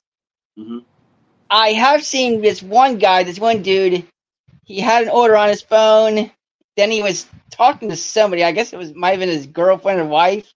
hmm I don't know. Again, it looked kind of suspicious. Like he might be having like two accounts, but I don't know. But you're not sure. You're just kind of assuming and, and, and going on judgment, maybe. Yeah. What Uh, market, mind real quick, what, what market are you in? I'm here in Jacksonville, Florida. Jacksonville, Florida. Okay, got it, got it, got it. Okay. So so far you haven't seen what maybe some others are seeing, but you've definitely been seeing some things that might be suspicious, and you're kind of unaware, but you, you- you're kind of uh, at least on notice about it. Is that would that be fair to say? Yeah. Yeah. And um, you know, as far as illegal is ruining the gig economy, Yeah. Well, first of all, the gig economy has been screwed up for quite some time. It's definitely not perfect, Mm. but I saw Uber Fi- Uber Lyft Phoenix's video, and um, I don't know. I, I guess it kind of depends on where you live, and I'm assuming that certain areas of the country, especially in Texas and California, Mhm. would probably be seeing it more than others. Yeah, for sure. Are you are you worried about 2024 and your earning potential? How do you feel about that? Are you worried? Are you concerned? Are you optimistic? What do you, what would you say to that? Well, to be honest, uh, I'm think I've actually uh, I've seen some videos about medical carrier apps. Um, and this one dude, I'm not sure exactly, but he's like a 10 mile trip for like 800 bucks or something. That's Um, but I, I like I like what UDM said. Um, I, hold on a minute. I'm, Okay. I'm live. Hold on. I'll talk about it later, Butter. Go. I'm on YouTube. I Kevin. Kevin. It's a live stream. It's a live stream Um, what what is live stream? for Pedro. This All this, right. this big tuber. Just go away. I love. Just go Kevin. away. All right. Hi. Yes. Well, I, I'll talk to you about it later. I love that, Kevin. That was probably one of the best uh, impromptu things that we've had on this channel. You handled it well. Shout out to the mom. hi, mom. Everybody say hi, mom, in the chat. yeah. Yeah, and um and I like what UDM said. He's like, you know, mind your business, you know, and uh pivot. Like what Hannibal said and what um Steve Steve Rideshare Rodeo, he's like, you know, there's Roadie. Now I will say this. I'm on the wait list for Roadie, Walmart Spark. And I will say this though, about a lot of these apps. If you try to sign up now, you probably will be on a wait list. But there's also like um, some catering apps. So, I mean, am I really worried? No. There's ways to make money. And it, it's pointless to sit there and whine and complain about it. I hear you, man. I think I think we, you know, I think that's. It seems like you're you're more a little more on the optimistic side, and I can appreciate that. I like that, uh, Kevin. I always appreciate the support you show this, the channel. Say hi to mom. Tell her I'm not a bad guy on the, online. You're just you know having some fun. So go do that. But uh, appreciate your perspective tonight. Appreciate for making the, the, the channel laugh a little bit. I think you know that was awesome. You say hi to mom though, man. I appreciate you, Kevin. Thank you. All right. You have a good one. All right, brother. Listen, I love me some Kevin. Kevin's been coming on the panel. He's probably been on about 10 times or so, right? A few months back. Um, always smiling, always optimistic, has good questions. Um, shout out to Kevin. He's he's quickly becoming one of my favorite people in this community. when his mom came in, he's like, "Mom, don't worry about it." I, I just love that very like uh, uh, real interaction. And you see the mom in the background. I love it, man. That actually just made my night. I thought that was funny. Um, shout out to Kevin. Appreciate him. All right. So I see Kathy's waiting next. I see uh, I see Gabe Bell Tolls, Giovanni Basoda Cowboy, and Mad Dash. So let's bring Kathy up real quick. Kathy, how are you tonight? Oh, I'm so glad you're having me on, Pedro. Thank So you. You're welcome. Um, let's I talk said- about it. I sent you a, a text and an email last week. I don't know. I know you're a very busy man, but I'm I've got so much to talk about. So so much. Let's hear it. Um, so yes, um, I live in Indiana. Um, I'm probably on a good day, 30 to 40 minutes from Illinois. Okay. Um, over the last two and a half to three weeks, um, there has been, it's like it came out of nowhere, like completely came out of nowhere. Working in teams, double, triple phones. Um, they're getting into because I normally do Spark for Walmart. Um, but as I said, I've lost six hundred dollars this week. It's been a very sad week, and Mm. I've been out seven days this week. And what apps? Remind us what apps you you work. Um, primarily, I do uh, Spark. Um, I will occasionally do Instacart. I'm not doing DoorDash anymore. Right. I feel like I feel like from what I'm hearing from other people, a few content creators, you tonight, I feel like Spark is the one app that might be impacted the most in a lot of markets, right? As far as the, the teams of people, the multiple phones, the you know what I'm saying, like taking batches and with the bots or whatever. Like I feel like Spark's the one app that a lot of people are coming in and, and getting in quickly and taking food away from people that have been doing this already. Right. And so um, I'll kind of give you a, a very quick rundown. Um, as I said, there's a lot of them. I mean, more than 14 to 18 that we will see within a Hmm. shift. I mean, they are, have paper plates, so they're temp plates. Um, my daughter um, lives in Illinois. Um, she's a school teacher, and she had told me that because she, you know, knowing this, she has a lot of kids that are coming in the school and stuff where she works at, and she had told me that in the state of Illinois alone, they're getting nine thousand dollars cash immediately. Nine thousand. They're getting um, food stamps. They're getting free housing, and if they're able to, they're getting a four-year driver's license.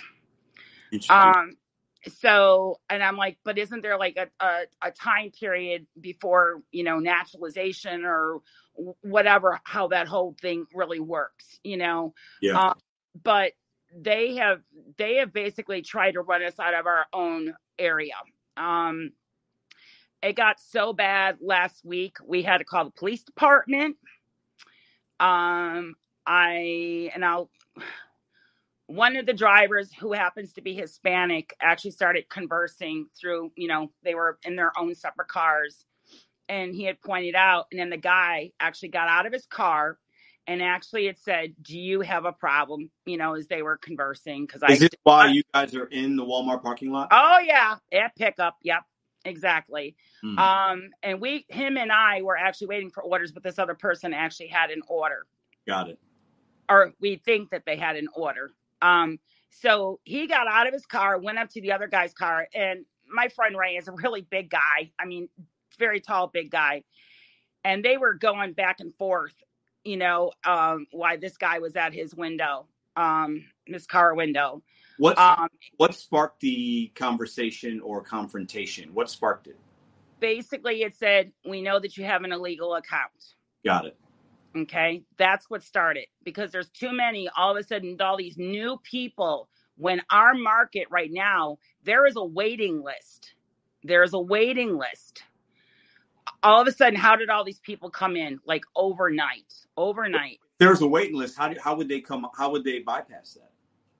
Well, the gentleman decided to apologize to the my friend, Mhm. and basically it said that he paid somebody four hundred and fifty dollars For their account that was already open and for active. the account Got it. actually to get off the wait list. So it kind of makes me wonder is either A, the account real, stolen, or did they hack the system? Hmm. Well, it could be that it, you know there could be people that don't really do Walmart a lot because maybe they've moved on and there's some kind of account that they can find that's out there that hasn't been used in a few months. Renting the account. Person pay them for it, or they don't know them, but they get in there and change the info. I don't know. It could be that, but um, that's interesting. Listen, I'm not telling you anything you don't know, but please be careful out there, Kathy. Oh, right? I, I Like- was I was I was cut off yesterday in the parking lot. Don't and- let don't let don't let somebody you don't know put you in a bad spot, right? Oh, I know. You know? Um, yeah, I had somebody actually because he's this. There's, as I said, I'm gonna call it a wave. Okay, some will work a few days, and then all of a sudden we don't see them, and then all of a sudden there's a whole new group. Yeah. Um, and it's almost like um, basically at this point a crime ring is is the way I will put it. Okay. Um, the police department, we put in the information with the police department because I was a witness to that situation. I happened to be pumping gas, and um, there were sheriffs that were pumping gas, and I said, "Hey, I have a couple questions for you." So I told him what I did, um, told him some of the problems that were happening, and he basically said, since Walmart is actually the victim, they would have to be the one Yeah. to actually do something about it Right. even though we're like the bystanders, even though it's affecting us. Mm. Um, the store has gotten to the point now because some of them are actually lingering and they're doing something to like block the Wi-Fi system. There is there is stuff out there that, that can block your your your your uh, orders from hitting your phone. I've heard that before. Yeah. Oh yeah, when when you call support and they said, "Well, we've sent you 17 offers," and I'm like, "But I've only done four today." That's crazy. Yeah. and some timed out. So there definitely is a problem. I definitely do believe that they need to do something better for their system. I mean, they they started, you know, during the summertime with the codes, drivers have to give codes. Now they've gone to about weekly with the AI recognition. Yeah. Somehow, some way, it's getting bypassed. Or is it that when they're uh, they have to, you know, ID check, they can't, and then it goes to somebody else. I'm not really sure. I haven't figured that part out. I'm not sure either, and I don't work at Walmart or you know. I know we have Cray Cray in the in the chat. She she's a manages at a Walmart the the, the, the department that facilitates these orders. I'm sure she you know might have some insight. She could- yeah. um, crazy. Um, Kathy, I hope you have a better week this coming up week. I, I hope so too. Are you going to work tomorrow? you. You working tomorrow? I, yeah, I I have to do a CPR uh, t- a training class, um, my yearly. But yes, I plan on coming out tomorrow. But yes, thank you for having me on. I appreciate it. I'm glad that you are bringing this out because it is affecting many neighborhoods, many, many neighborhoods. Well, you know, I know it. I don't see it in mine for what I do. I also don't do Walmart Spark, right? So, you know, I, but but I wanted to bring people in to share their perspective on whatever you're seeing out there, so that I can either learn and just see, you know, have you guys give you a place to share your story. Um, Kathy, thank you so much for coming on tonight. Thank you. All right, Have- Thank you. all right, all right. I see. Uh, see who do we got? I got the Gig Bell Tolls, Bud Soda, Giovanni, Cowboy, and Mad Dash. You know what, guys? Let's have a gentleman's party. I'm gonna bring y'all, all you, all you fools up at once. How about that? I know all y'all. I can call you that. Gig Bell, what's up? Let me let's bring Gig Bell. Gig Bell. How you doing, bro? What's up? Let me look at this look at this handsome fella right here, Matt. What's that? How you doing? All right, and then I see Cowboy Courier. What's up, Cowboy? Hey, how you doing? You guys can hear me okay? Giovanni Drive. Oh yeah, hear you loud and clear. How are you? What's go? What's going on, brother?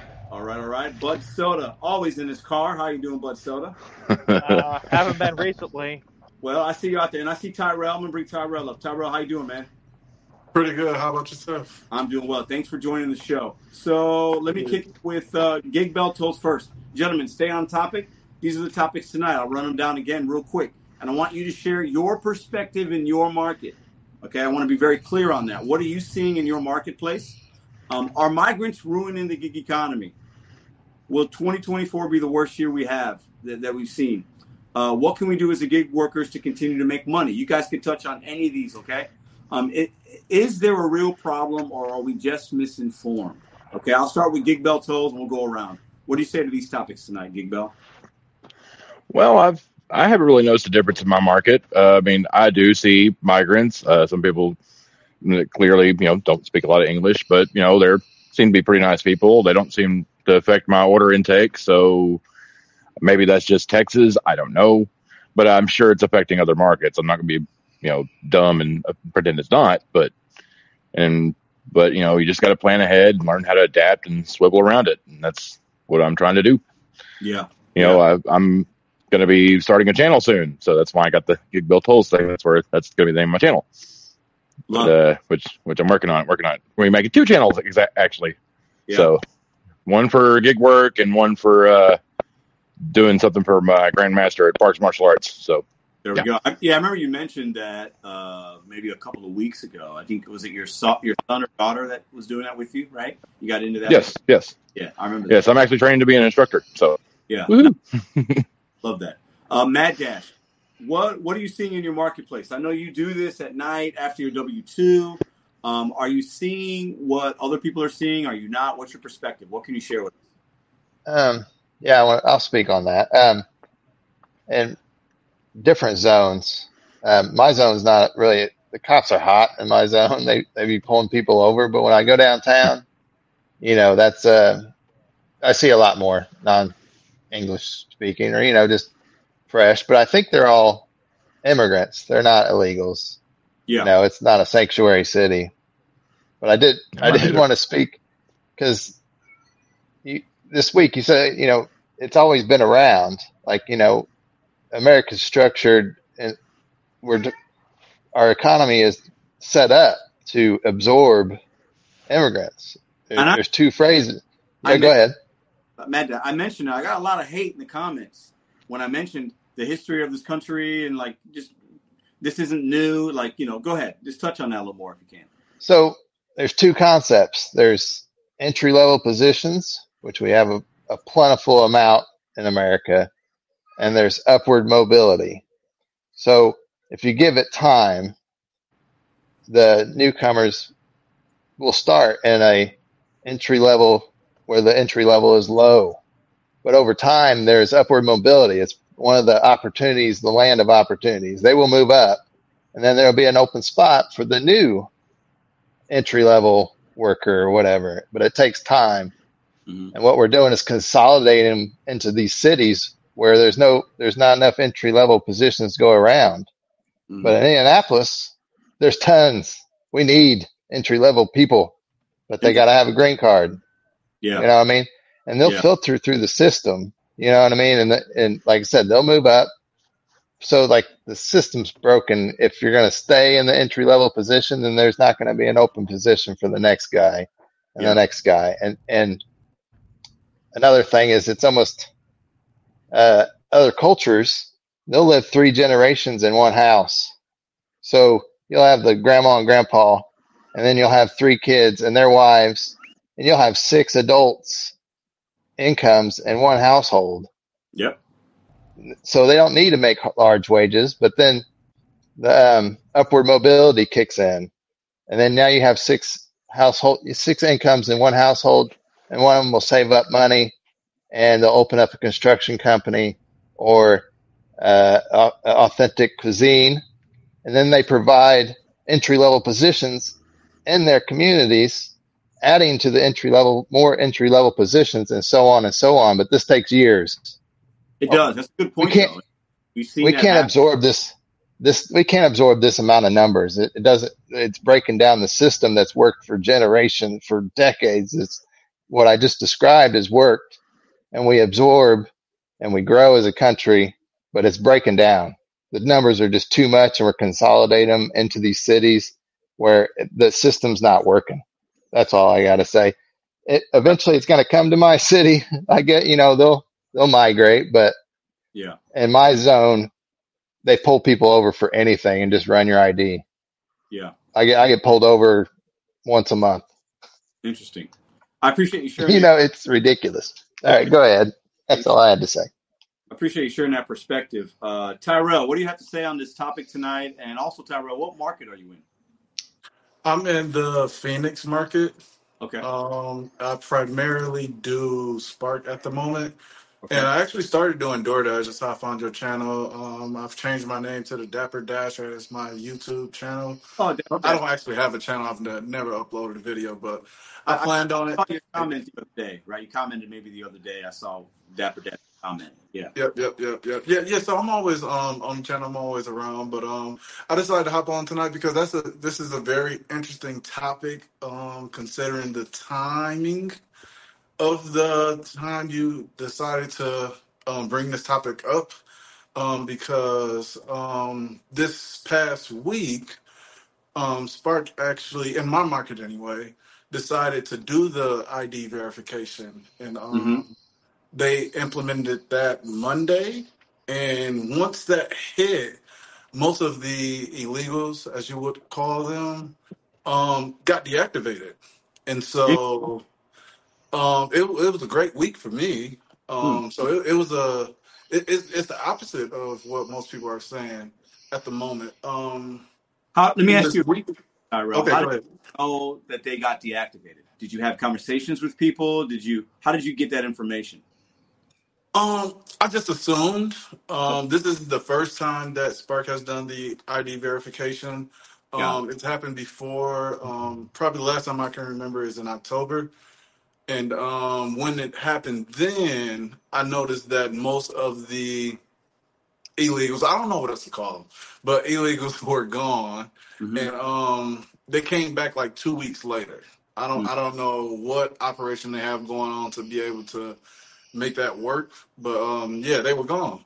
And Yeah. so um, once I seen the notification from Spark that they were going to be implementing this ID verification, I I just expected expected it to be a great week. And um, yep, sure enough, once um, the ID verification happened, um, I, I did not see them.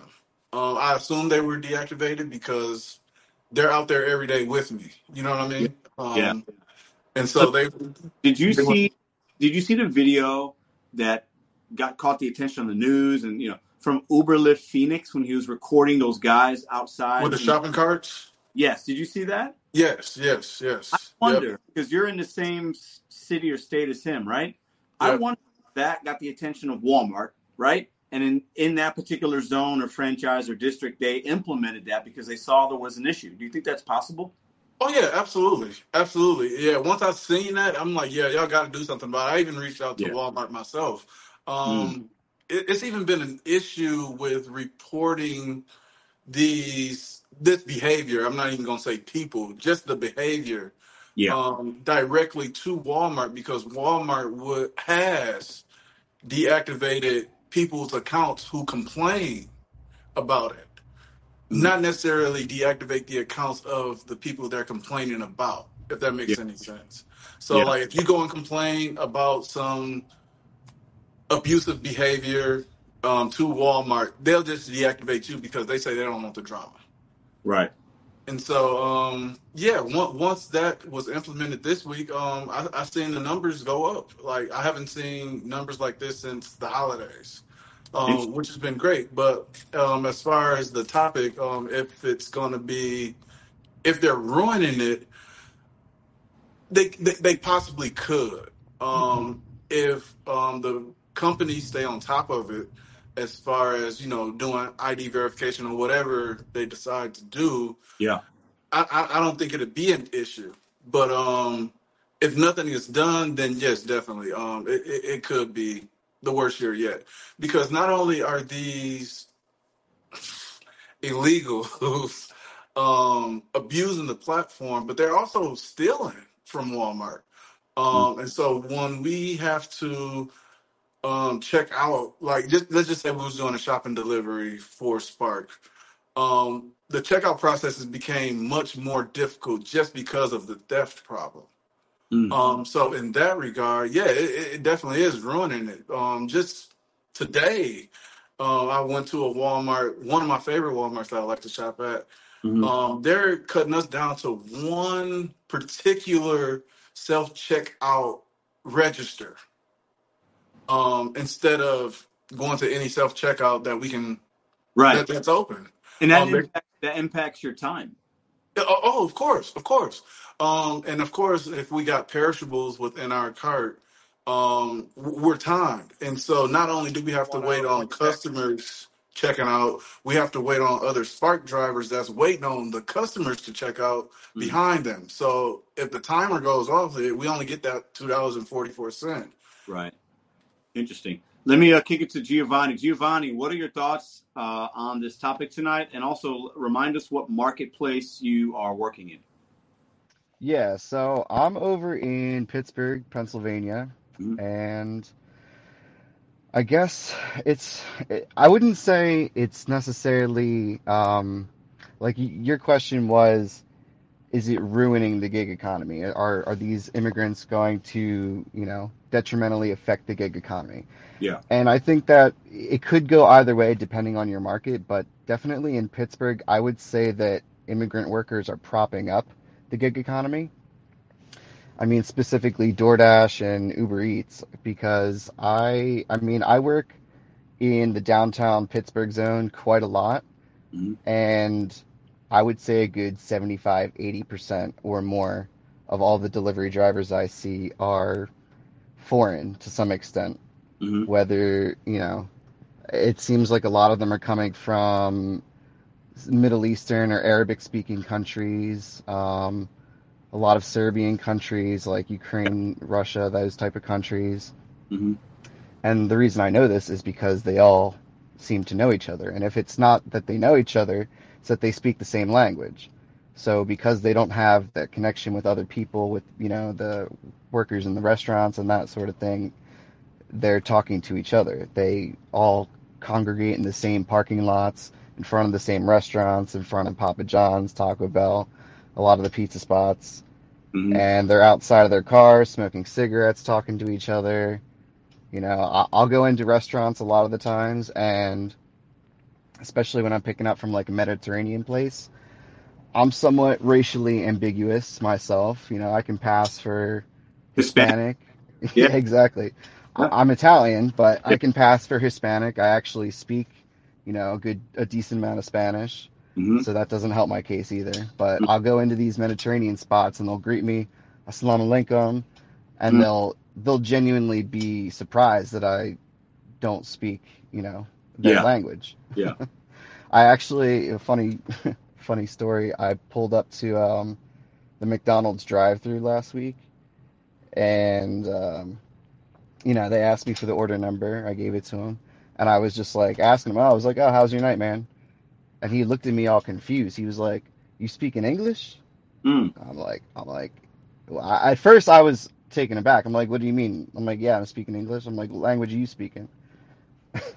He's like, "No, I was, I was gen." He was like, I, I, I was caught off guard. Like, I thought you were gonna Yeah. be, you know, just shoving the phone in my face, like Yeah. speaking Yeah. something else.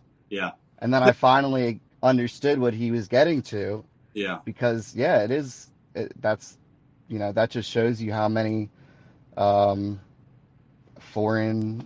I won't say illegal immigrants. I don't know if they're all illegal or not, but Foreign that's how many immigrant workers are in this in this zone.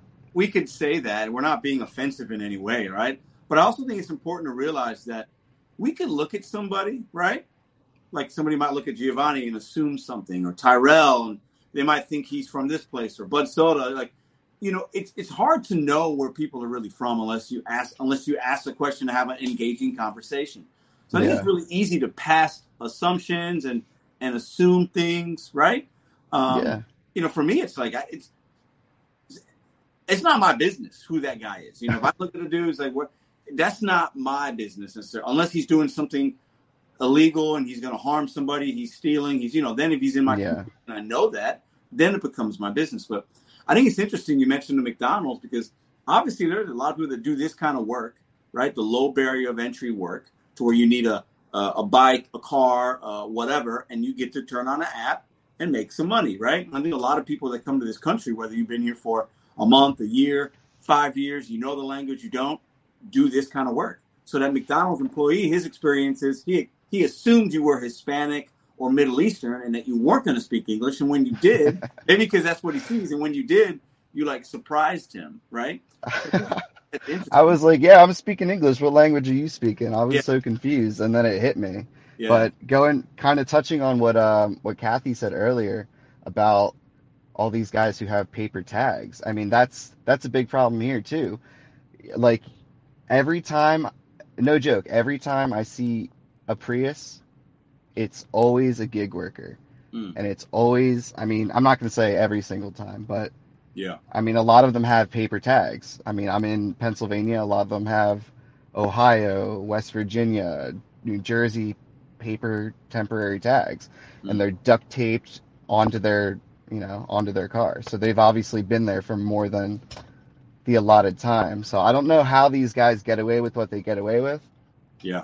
but I think part of it has to do with being in the city because you go to the outskirts, the suburban zones surrounding the city, and you don't see them as much. You like they're still here and there, but Yeah. I think downtown there's a lot more leniency. The cops don't want to deal with it. They don't want to, Well, you know. because because I think they're dealing with different levels of crime, so they don't have time to pull Yeah. over a guy with temp tags. I get that in St. Louis. We got temp tags all over neighborhoods in St. Louis. But yeah, like we're we're dealing with like murders and car thefts and like so the police are like let that dude go. Like I got I'm gonna get a call for something more important. I, you know, so I see something similar in St. Louis. Whereas ten years ago, you got temp tag anywhere, you're probably getting pulled over, right? Yeah. Um, let me kick it to Bud Soda real quick. Bud Soda, um, what do you think about tonight's topic? What are you seeing in your marketplace? So I work different markets, as you guys know. Um, I went out to Albany, and they like all complained it's a very bad problem out there. Like, I mean, there's people from all over the world coming there. Like, some people were saying, the, uh, you were saying, uh, the Slavic countries, and then there's Middle Eastern, there's Asian, there's um, the Hispanic, which is actually the least.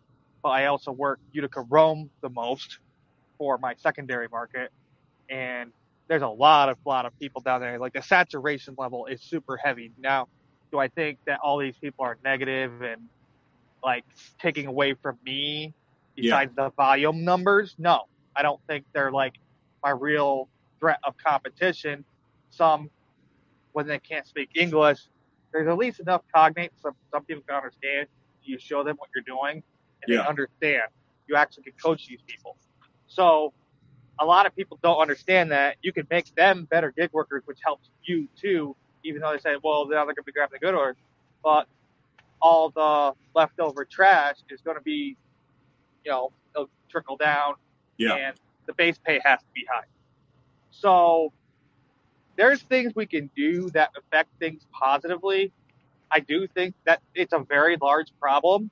So there's more we can do, but it's very limited on how we can affect it. I can maybe affect two, three people at most in a limited amount of way.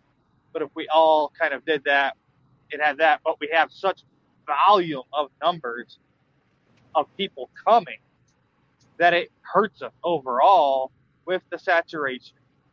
And then the inflationary numbers, that doesn't help us at all either. Yeah, having a bunch of people flood this area and all that money is getting, uh, well, I can't say not created, but it's getting passed around more and more Let, and let me ask you a question. But so let me ask you a question. And Giovanni and Tyrell, Go ahead. I'm going to give you guys something to think about here. So let's say in your marketplace, somebody mentioned somebody getting nine grand or for a month or nine thousand in cat. Maybe it was Kathy. Three thou- 3,000. okay, in New York, I think they're getting three thousand. Other places, they might whatever. So if let's say that's happening, let's say people are getting three thousand dollars, and they're also doing gig work, and we're saying that this is an issue because they're taking away opportunity, they're not doing things right, whatever, right? Are those people, if they're making money and they have cash, they're working for an app like Walmart Spark, DoorDash, Uber Eats, do you think that they would also use the app as a customer and then also more money now is coming into the economy you're working to where that might actually help you? Uh, Does that that's exactly what I was. That's what I was getting at, though. Okay, The, so talk the about that. inflation, the inflationary number when you put artificial money in. This is what we've been experiencing for quite some time. Is the fact that the price of everything raises and the value of the dollar goes down. Hmm. The value of the dollar in the last four years alone, they did that price of groceries from Home Alone, and Yeah. like the last four years, it has gone up like forty percent or something insane. So it's going to make it worse that these people are buying groceries with what's basically inflated money. And yeah, while yeah, if they're working, that can be productive. I think it's just money getting tossed around, and it's not really being reinvested. Reinvestment of money and wealth growth is the most positive thing you can do. So like even if that's in their own self, like someone was saying, they build their own businesses, but that's very long term, and we can't do that with those kind of numbers. Mm. So if anyone else on the panel disagrees, I'd love to hear your input on it. Mm.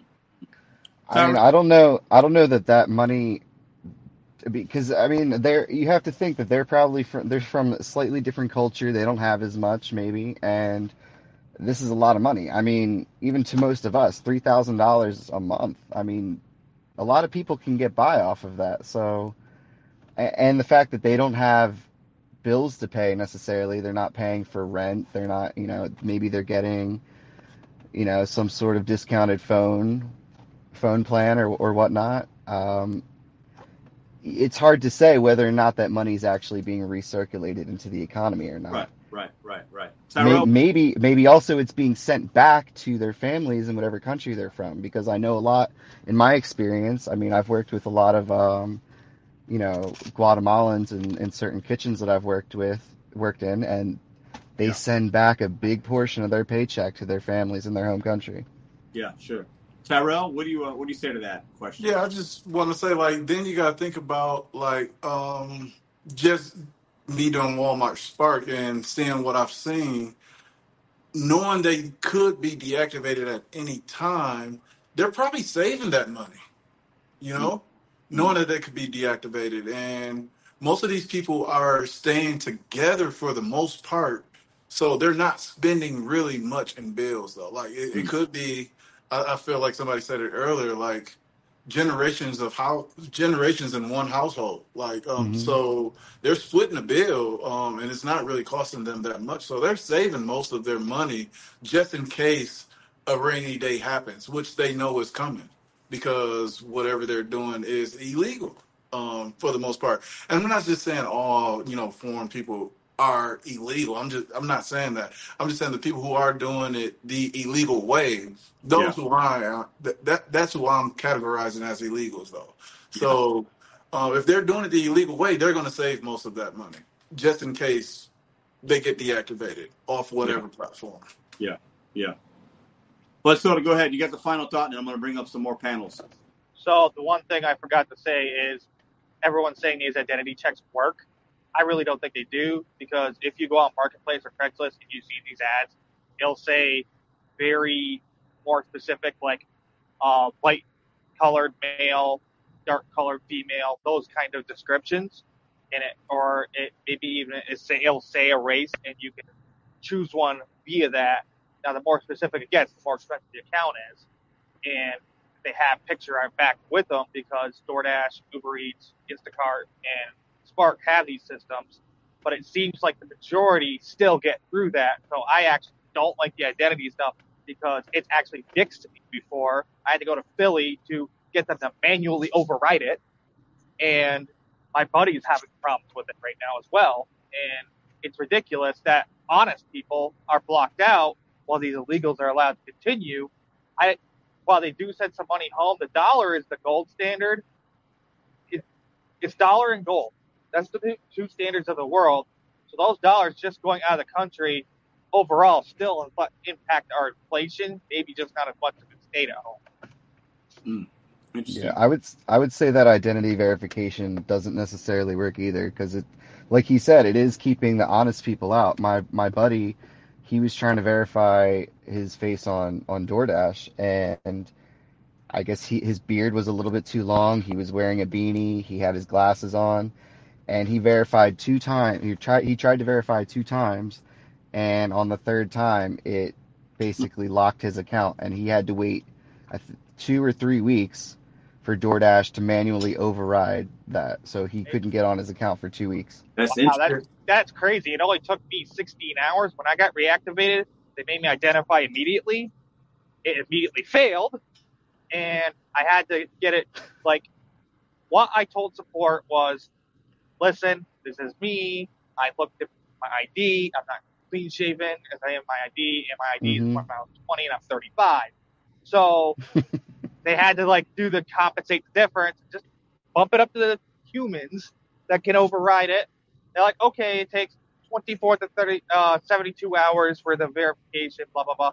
I was on in 16 hours. So you have Oh, to that's- say the right things to get Yeah, them to do yeah. it. However, if you are not onboarded already and you're just initially trying to get onboarded, they're going to keep pushing you to the automated AI system, which is going to be a pain, like you said. The AI is trash. It, it It's definitely absolutely terrible. can be, but unfortunately, uh, it is what it is. So I think if you're going to take pictures, make sure, guys. Okay, do I have my glasses off? Take your hat off. Like you got to do things to protect yourself. To make sure you give the AI an appropriate. Let there be face. light. But Let like, there be gotta light. light, whatever. Yeah, yeah. Well, I don't I don't use I don't use Spark that often, but every time every once in a while I'll go on and just to see if there's any good offers and I have to do that verification once a week. I don't remember what my picture looks like that I submitted, but the Spark one goes through like instantly. I've done with an very minimal problem. I've done Instacart verification about three or four times. Uber a couple times. DoorDash once. Um, and there I didn't have any issues, but you know, it, it could be an issue with AI. One little mistake, and it you know it could go sideways. Uh, gentlemen, I'm going to bring up the people that have been patiently waiting. I appreciate uh, Giovanni Tyrell, but so I appreciate you guys for sharing your perspective tonight. Thanks And for having us. All right, Y'all take for care. me. Take care, man. Great conversation. Bye bye. Okay, let's go there. All right, so I got uh, who hasn't come up yet? I see Ryan, Gig Gal, Thomas, and Cowboy Courier was up before. I think he dropped. Let me see if I can't bring up. Uh, let's see. We got Cowboy Courier. Are you with us? I am, yeah. Sorry, I accidentally closed out of uh out of Chrome.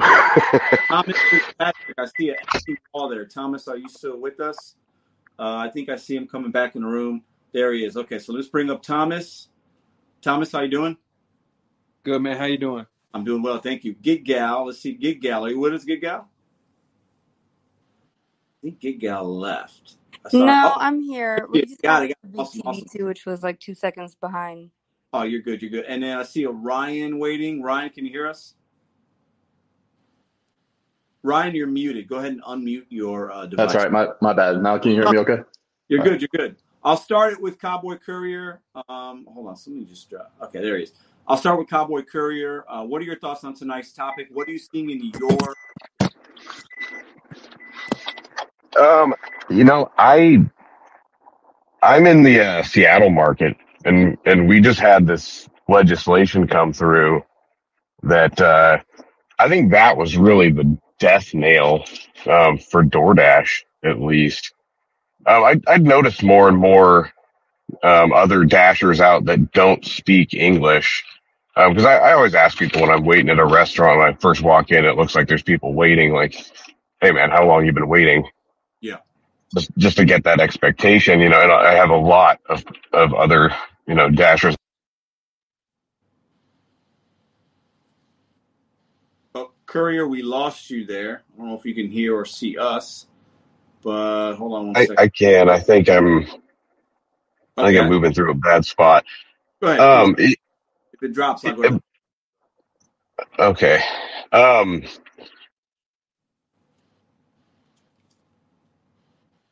Okay, let me mute. Let me mute Cowboy Courier. Uh, Thomas Fitzpatrick, what what are your thoughts on the topic tonight? What are you seeing in your uh, respected marketplace?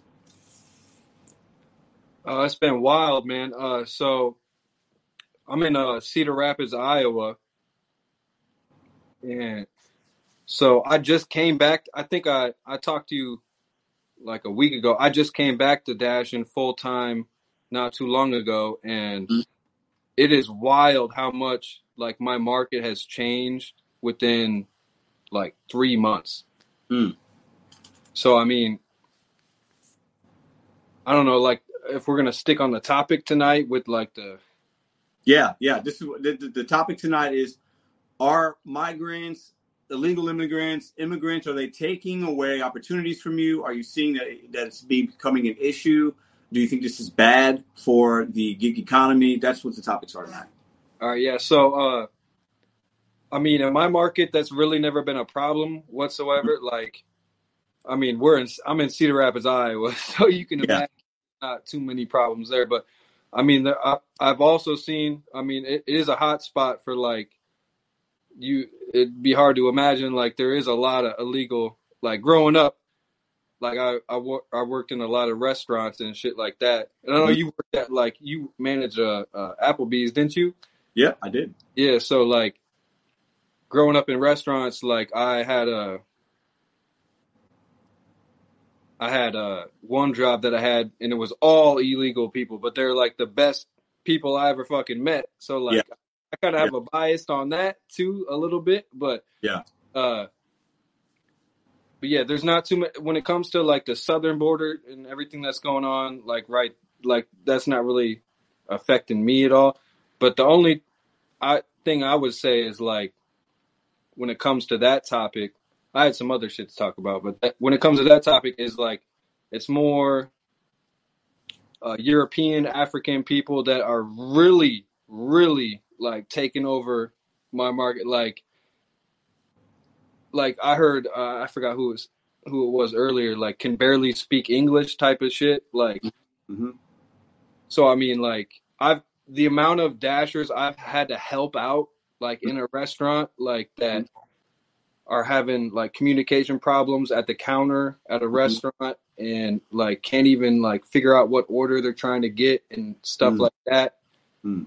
Like in my market, that's like the main problem. But uh yeah, so I, when you see that do you do you try to help them do you like are you like how do you like when you see you know somebody that you, maybe they're having communication issues with the person at mcdonald's and like do you, do you step in and do something do you stand back and watch like how do you handle that situation when you see it yeah, there's some of them that are like like really seem like lost. Mm. So of course I'm gonna help them at that yeah and stuff like that. But there's other ones that are like, like they walk in the store. There's like three or four dashers who are already waiting and like just like start a conflict with Yeah. with the counter and like, where's my order at type shit and like. Yeah. they'll tell them to like back off, and then the, I'll go like try to have to talk to them and be like, "This is the scenario." Like they have no, they kind of had no idea like what's going on of like Yeah. Yeah. how stuff is like working. I, I've experienced some of that. I've always tried to help a little bit or ask a question and hey, like you knew, like you know, because I don't, you know, I don't, I don't want to assume somebody's, you know, doing something wrong or whatever. And you know, I think it's okay to help. You know, um, it's tough though because yeah, sometimes people come in from all over, like whoever Amer- Americans come in and shove phones and like it's so rude. Like when people do that, it's just a, it's very in- inconsiderate. Right. Um, and I've had I've checked a few dashers in my day. I look at them and be like, "Hey, you can't do that. You can't you can't come in here and do that." I literally said that, and they just will either say nothing or say, you know, mind your business. And I, you know, I got no problem checking somebody like that. But I think it's got kind of funny sometimes.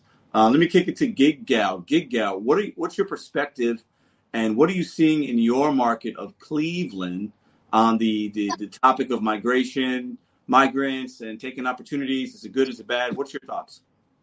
So I'll be honest. I mean, in all my videos, I talk about how Spark was my main app, and now Mhm. I'm not seeing anything, like nothing, like it's crickets. Really? And uh, what's her name? Carrie, the second lady who got on, how she said Uh, that um yeah. she texts them all the time, and they said we sent you 17 offers, and you're just like, no, no, you have not. Yeah. You know, my acceptance rate has gone down on it. I didn't even know about any of this because at the end of the day, like, I'm not going around asking people if they're illegal, you know? Yeah. like, dude, somebody just in my comments the other day called me a Mexican. They told me to go back to Mexico. Like, I'm not even Mexican. So it's, are we going to sit there and just question everybody who's working? Like, how offensive is that question? That's so a, I don't. That's a great that's a great point because I've seen even some comments in here tonight or in other videos, and it's like, yeah, that's why I, that's why I said like it's not my business. It's, it only becomes my business if I see that there's a problem, right? Right. Then it becomes my business. But like I, I can't assume somebody. I have no idea. The guy from the, the guy I know a couple guys from uh, India, and they're Mhm. one of them one of them goes to SLU, great guy. Another one's got, got a family, and he speaks English, but you know he has a, you know he's been here for a few years. I'm not going to assume that he's illegal, right? Or that he's Right. a fake account. Like that's kind of ballsy for Right. me to. Anybody with a skin color that's not white, and I'm sorry, like it's not like a racist thing, but any you know anybody with a skin color who's white, they're legal and they can work. But if you're you know, because you got Muslims, you got Hispanics, you got all kinds of all Yeah. kinds. We're all different colors. But just recently in my market, this is what it would get me mad is, you know, if I don't know what you're doing, I don't care. I'm not gonna go up and just assume just because even like with two people working with two phones, I see that all the time in my market. But guess who else does that? Lou and Mary. If they have two phones out, that automatically means that they're team working. What if they just have two phones out? You don't know. Are you looking at their phones? Good point. Like I'm too worried looking at my stuff, but something that did happen in my market because I'm in a lot of Facebook like community of my market in itself. They have them for all the apps, and somebody went up in one of my uh, WalMarts and they asked them where they can buy an account, a Spark account. Mm. That would make me mad. That's a problem because guess who else buys Spark accounts? Americans. They do too. There's Sure. people out there who don't have their license, who don't have their insurance to get on Spark, and what do they do? They sign up under somebody else's name. They buy somebody else's stuff. Like we do it, they do it, like we all do it. Just focus on yourself. If that app is getting too much, go to a different one. I've been doing DoorDash for the past four days. I don't Yeah. do DoorDash. Yeah. Like, did you just have to adapt? as gig work. There's no rules for a reason. Like, Mm. we don't have rules here. We don't have bosses. Like, this is just the stuff we have to deal with. There's nothing we can we can do. And going up to people and asking if they're illegal or treating them poorly because they are of a different race than you is just not it at all. I, I appreciate that perspective. And uh, let me kick it to Ryan. Ryan, what do you think about the topic tonight? What are you seeing in your marketplace, and what marketplace are you working in? Well, uh, I'm gonna take a little bit of it's uh, has to do with it. I used to do gig work, uh, Instacart mainly, and but I also worked for the railroad for 17 years, and I live in Texas. Uh, main area was San Antonio, Laredo, Eagle Pass, Del Rio, border towns, and now I live in Austin area. Okay. Um, over the years, you definitely see the further south to north you come, the more diverse it is. You know, southern border uh, makes sense that there's a lot more diversity and honestly, uh, you wouldn't know who's legal or illegal. Um, uh, Peter's- I'm, I'm No way. No, you don't. And I'm the minority down there. And you go to any restaurant, uh, most people speak Spanish, and you know it's uh it's difficult for uh, anyone that doesn't speak Spanish to work there, honestly. Um, but the further north you go, the more diverse it gets. And uh, so now here in Austin, I worked NCAR a lot, but I'm looking at his perspective now for me, I actually use rideshare a lot. I'm a I've done probably about 40. I got about 40 rides in the last month. Like not, uh, you know, having them pick me up and everything. And I do have to say, it's not so much more about the illegal versus uh, legal that bothers me. Is that I don't know if there's an option in there or you could see beforehand, but it's the communication I have. And uh, for me, it doesn't bother me, but like it's also a safety issue if you can't communicate with your driver or if you can't get your order, if they're asking for directions. And and DoorDash, I noticed that when I order stuff, it says it's edited from Spanish, and a lot of people get lost, and I can't help that. Like there's a lost translation there. And uh, but for the safety part with getting a ride and being in a car from from some people, and then I get in there and I I have I can't communicate. It's kind of frustrating, honestly. And uh, sometimes, like for women or late at night, if you don't feel comfortable, you never know. Like, what are they saying to their friends? A lot of them get on their phones and talk to other people in different language, and um, that's the the issue I have is uh, the the uh, communication barrier. Because I also used to play poker a lot, and one of the rules, even in the border town in Eagle Pass, is um, English only, and that's to prevent people from cheating in other languages and talking to each other.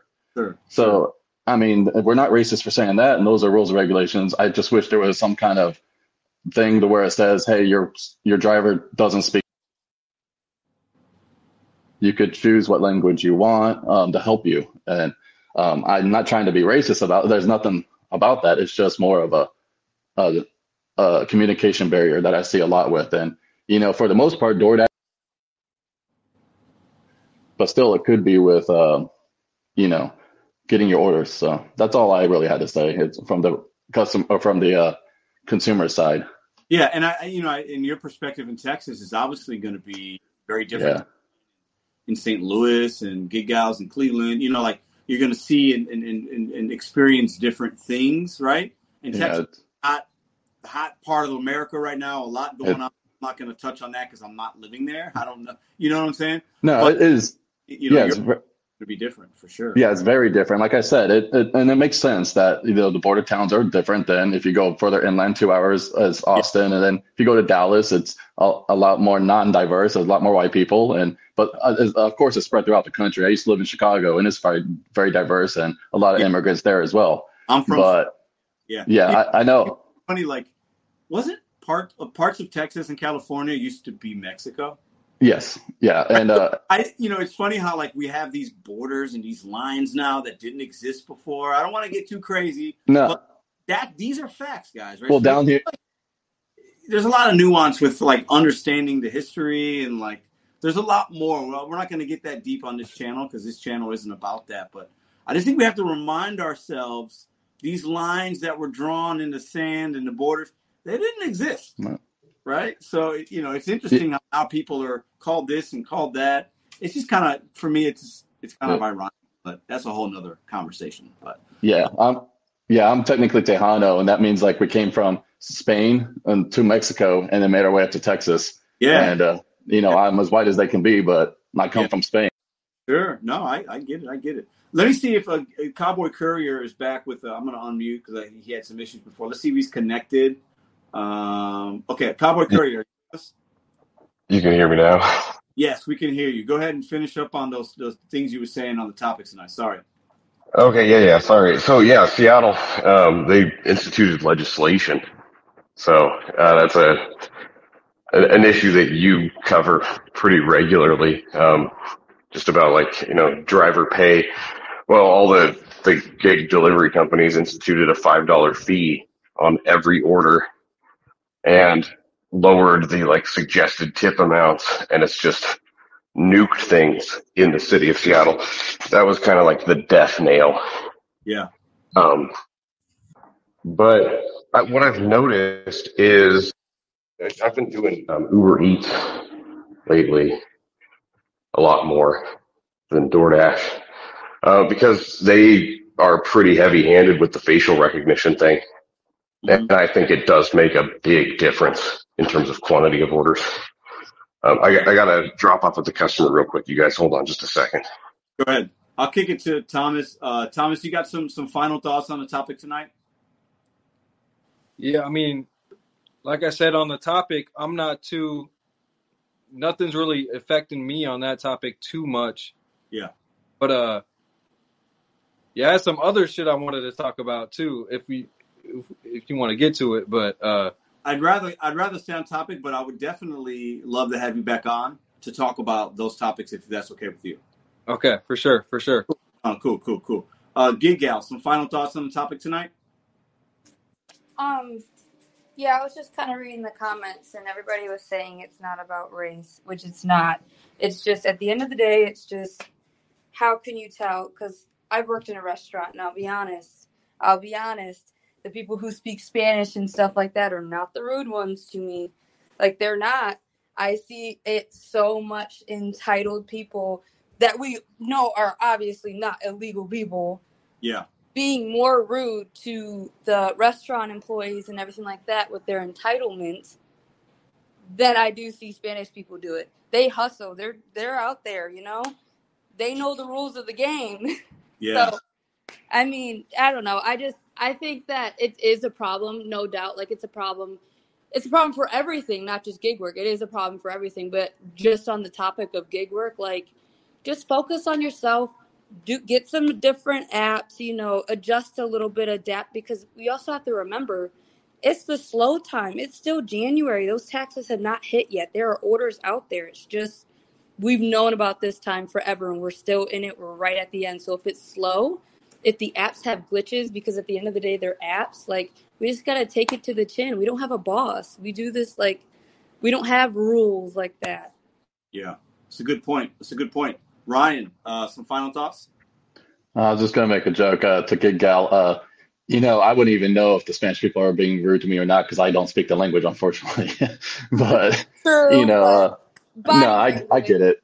You can also portray a lot of things by the way you act.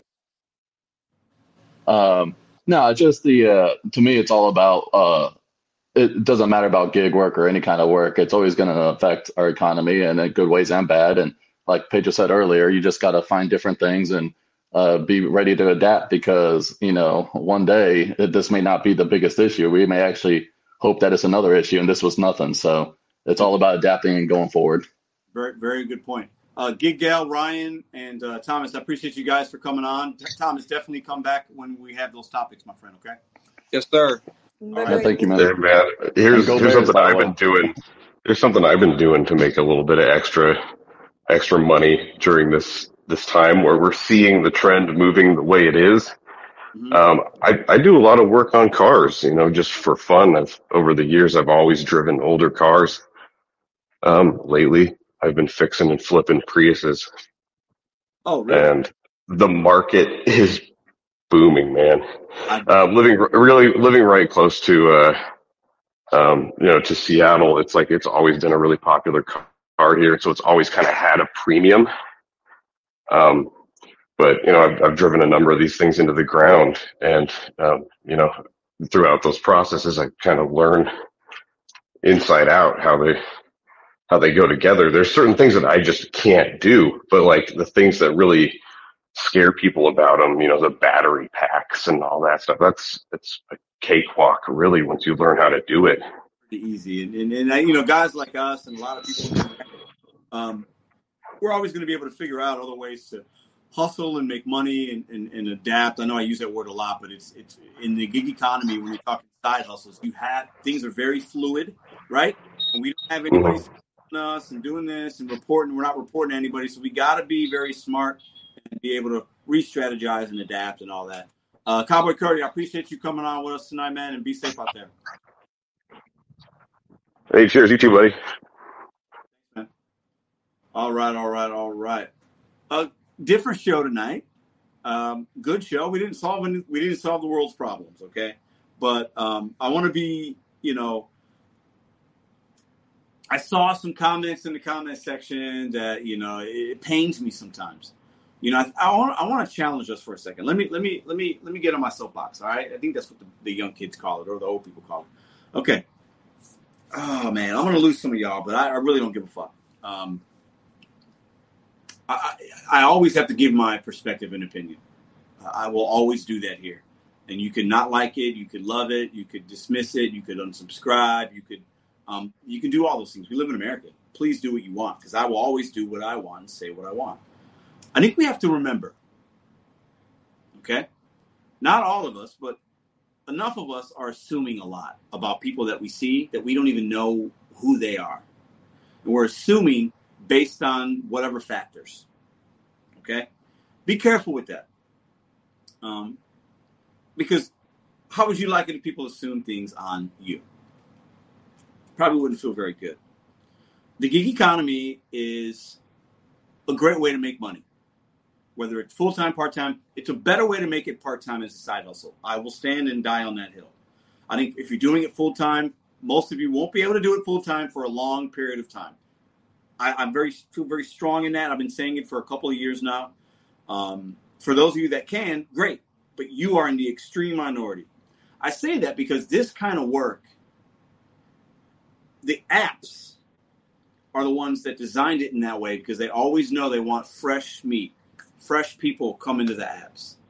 So if anything, I'm not blaming the individual that's coming here for whatever reason to make money. The apps need to be a little more accountable.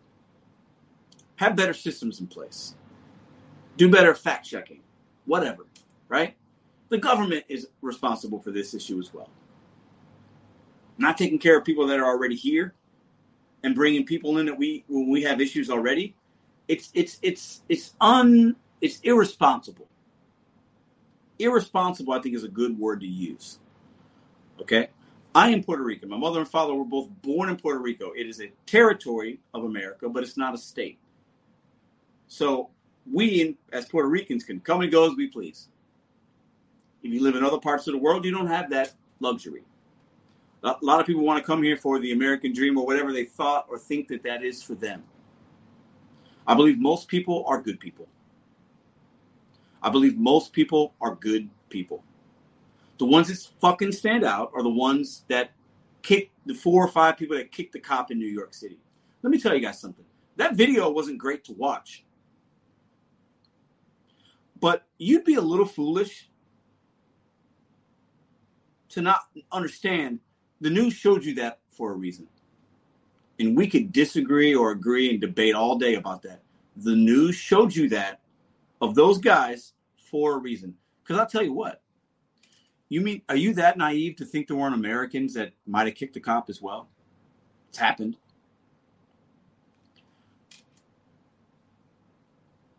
We see it. But the pulse of America right now in 2024 is wild. It's it's it's wild. But we can control what we can control. I, I believe that. That's why I know I got a I got some heat. You guys are thinking, you know, oh, I know how Pedro voted based on that video. All I did was share my perspective in my marketplace in St. Louis. So what am I supposed to do? I know a lot of you guys struggle in January. It's a rough month. I didn't struggle in January. Am I supposed to feel like like what am I supposed to do? I've hustled, I adapt, I see trends. I try to teach you guys that as well. I don't see what some of you guys see in Colorado, New York, Texas, Chicago, Indiana. I get it. I'm empathetic to it. I don't see it yet. I can say that, and it doesn't mean that I say it's not happening. I'm just like all I can give you is my perspective. I can't come on a channel and talk about things in New York and say I know what's happening in New York. I don't fucking live in New York. I know what I see in St. Louis, and I drive all the zones. I know every merchant. I'm known in St. Louis. The merchants know me. I run into gig drivers every single day. I run into people from all different parts of the world West Africa, India, Bosnians, Hispanics, whites, blacks, Asians, Middle Eastern people doing this kind of work. I never once thought that they were a problem, an issue. I treat people as individuals as they run into me. That's it. Just be careful with what you watch. It's definitely an issue. The biggest part for me is it's not an issue in the gig economy as much as it is it's irresponsible that we're doing and doing what we're doing and not taking care of the people that are already here. The veterans, the homeless. There are programs that can help the homeless, and sometimes you're homeless and it's your fault. Sometimes you're homeless and it's not your fault. I don't know. I've never been homeless. But we've had programs, and maybe the money isn't going to them anymore. I'm not sure. I've never had to use those programs, right? But it is a problem that we're not taking care of people that are already here, that have been here, that have fought for the country. We're not taking care of people that that we could take care of. That's a problem. But maybe we're not taking care of them because the government and people don't see value in those human beings, but they see value in other people because maybe it becomes an electoral vote down the line. That's that's an assumption. I'm not saying that's a fact. But we as, as a gig economy of drivers, my one challenge to you guys is when you're going out in your markets, look for trends, see things, okay? Be observant. But please don't assume. You can't assume. You can't assume. I don't know what's going to happen in 2024. I think it's going to be interesting. Um, a lot of you guys don't like when I say I'm not worried. Pedro, that's really selfish of you. A lot of people are struggling. You should be worried. This is happening. I get it.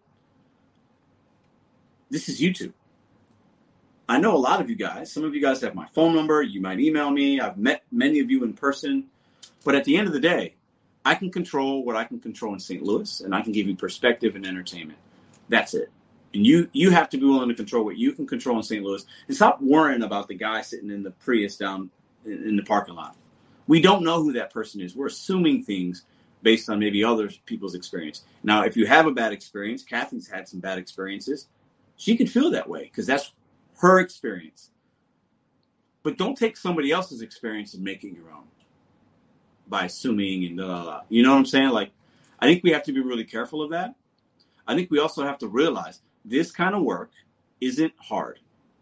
So people are going to come to try to make money, and most of the people aren't going to be in the industry that long. So it's up to you to navigate, adapt, add an app, re, you know, level up your income and level up what you're able to provide to your community. And that could be a myriad of things the better you can do that, the more um, um, the more your services can be worth, and the more you can be respected in your community as a leader in whatever you're providing. You're not going to be as impacted as much because you're leveling up the experience you're offering to your community. Does that make sense? So when I say I'm not worried, and if I see a thousand people get off a bus tomorrow in St. Louis, I'll film, I'll make a video, I'll be like, wow, this is I've never seen this before. Am I watching the news? Like, is this real? I'd have an opinion on it. But you motherfucking better believe Mr. Bet on You will always be okay. And I want to give you some of that energy. I am not worried about a thousand people coming and taking over opportunities on motherfucking DoorDash and Instacart. Because I know I can offer more to my community than they can because I am from St. Louis. I know the merchants. I know my community. I know the infrastructure. We need to be looking at this problem in that way. And that a lot of people won't agree. I get it, but I never worry about things I can't control. Some of you would say, well, Paige, we can vote differently. Absolutely. Please vote. Do that if you think that's going to be impactful. Write your local alderman, your congressperson, your senator. Do those things if you feel like that's you want your voice heard and it's going to be impactful. But the, the, the 25,000 steps I might take in a day which is a normal day for me, about 25,000 steps. Okay. I can be, I control every one of those steps.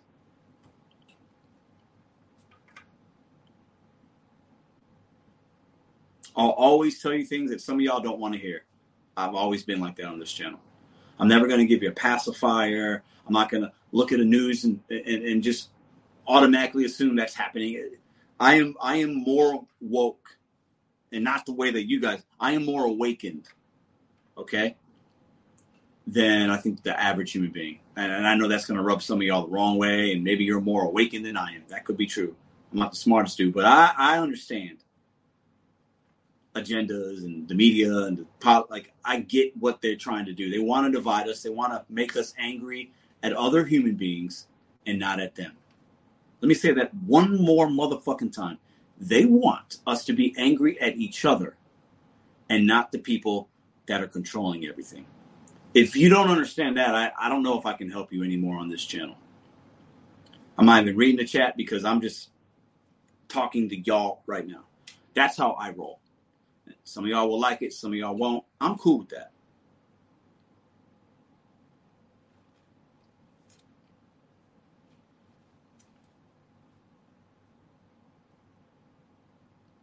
we have an issue, but it's bigger than the one we talked about tonight.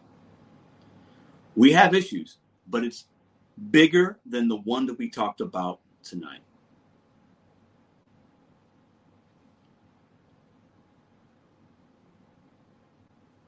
And it has been for a while. I know that those issues exist. I know that not everybody's treated equal. I know that not everybody's starts at the same starting point on that race. I understand that. I get that. But in knowing that, I'm still going to focus on the things I can control my family, my friends, how I treat people that I interact with. If you've ever seen me out in St. Louis, I show nothing but love to my brothers and sisters, the men and women doing this kind of work, my merchants. I might dog a clown customer every once in a while because they're a piece of shit. If you don't leave a tip, if you say you didn't get your food, if you're rude, you're a piece of shit. But most people are good people. If you see me out there, say what's up. Like I want everybody to eat. I want everybody to be successful. I do. As, as weird as this may sound, we're the human race. Okay? We're humans. Most people are good people. I'm not going to watch a video of a guy a cop being kicked in the face by two fucking doofuses and assume that everybody that looks like that dude and came over here is a bad person. If you feel that way, I, I don't know what to say to you. That, that's not how the world works. The media will sensationalize things, they'll lie about things. What happened was absolutely ridiculous and crazy that they got the balls to do that. But if you think the migrants coming over here are all like those people, you're a fucking idiot if you think that. You're a clown. You're a clown. And you you are the sheep. And and the media is is puppet stringing your emotions if you think that that's the normal uh, person coming over in this country. You are so wrong. Um, I don't. I, I probably said way too much, but that's how I feel. I will always stand my ground, uh, and that's how I feel. I believe in personal responsibility, personal accountability. I believe in less government. I don't. I don't. I, that's what I believe in. I, we have to start taking that, and I'm not worried about the next man's table, the next man's car, the next man's phone. I can't worry about that unless it impacts me and I physically see them doing something stupid. I'll check somebody real quick. I was at a Dairy Queen when this channel started. Uh, so probably we started almost three years ago. I was about two or three months into making content, and there was a a guy came up to the, the, the window at Dairy Queen on Hampton. Okay, if you're in St. Louis, you know what I'm talking about. He was so rude to this like 16 or 7, like a high school kid. I checked him immediately. I said, dude, you cannot talk to her like that. This was at nighttime. I had no idea who this dude was. He was a little bigger than me. I sized him up and I checked him because bad behavior should be checked, regardless of who it is and where they came from. And I checked him and said, dude, you cannot talk to her like that. She's in like high school. I'm like, are you are you a driver? Like, he's like, he didn't even really say much. He kind of grunted, like, mind your business or something like that. I said, dude, you can't talk to her like that. If you, I do, I do what you're doing. You're making us look bad. And there's a few other people out there. Nobody said anything. She gave him the bag and he ran away.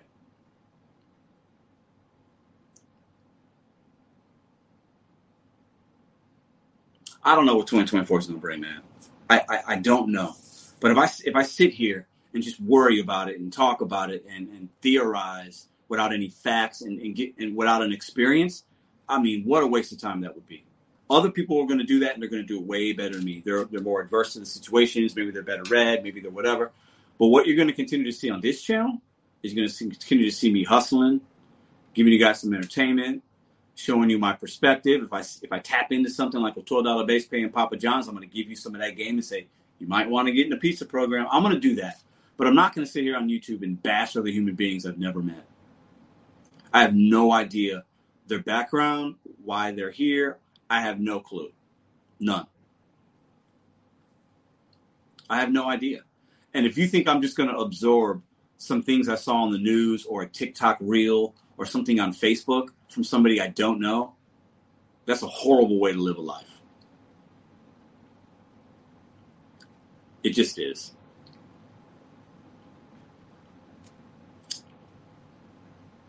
I think we, I think a lot of us need to uh, uh, open up a history book, think about things that have happened in this country, how we've persevered. You think back to 9 11, you think back to the wars we've been through, you think back to when they were killing people in this country that were prominent Martin Luther King Jr., John F. Kennedy, the list goes on. We have been through crazy stuff. How this country was formed. I just, I want you guys to take this perspective. We have this recency bias. We're going to be okay. I know a lot of people would disagree with that. The world's coming to an end. Agenda 2030, blah, blah, blah. This, this, this. If this happens, this is. Nope. It's not how I choose to live my life.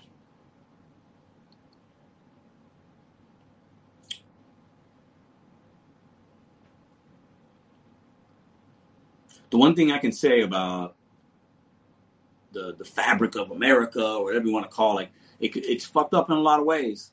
But we always can. We always tend to kind of persevere and get and figure things out. At some point, yeah, if we if we go down this road, we're going to run out of fuel, right? But I, I, I don't know what I could do about that. I got my own car. I got to put fuel in. I can't worry about the things I can't control. It's exhausting to do that. I used to do that. Used to be on Facebook. You see certain things. I don't even have Facebook. Haven't had Facebook for a long time. It's so toxic. The things that we consume as people, as gig workers, the things that we choose to consume can really mess with your mind. I think a lot of us focus on things that are happening in other states and other countries. It's going to happen here. It's the sky's falling and just the world's coming to an end and da da da da. Man, a lot of us have it way easier than we even believe, man. It's all about perspective. It's not that bad. And I know a lot of people won't like that I said that. But what am I supposed to do? Like, am I supposed to tell you it's bad? It's not bad for me. Like, how many times do you guys have to see this motherfucking sign behind you? Like, how many times do we have to like talk about bet on you, set goals one day at a time, challenge you guys to think differently?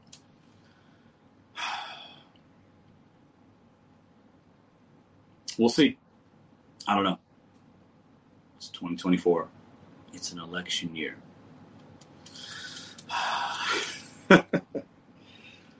oh man. I don't know what else to say.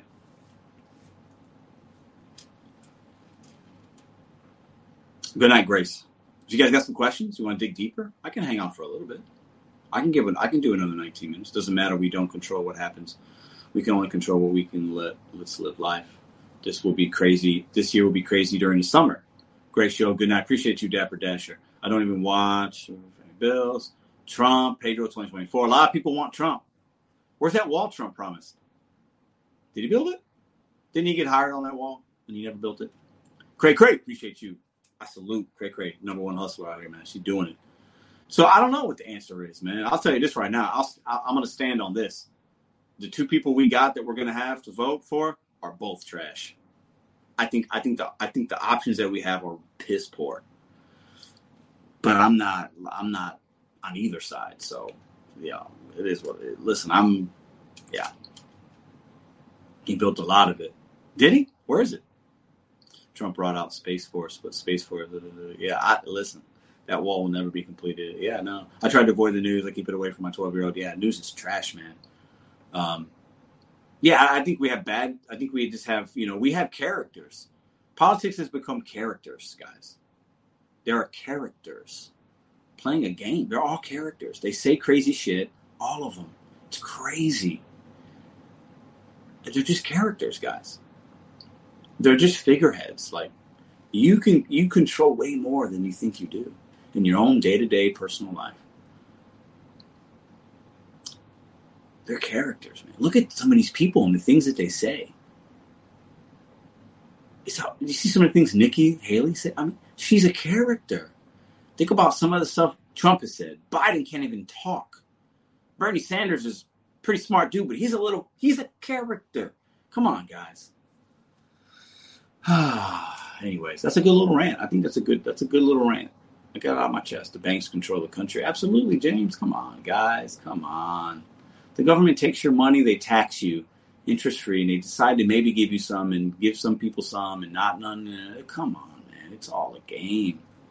All presidents are actors for the Illuminati. I don't know about no Illuminati. I don't know anything about all that.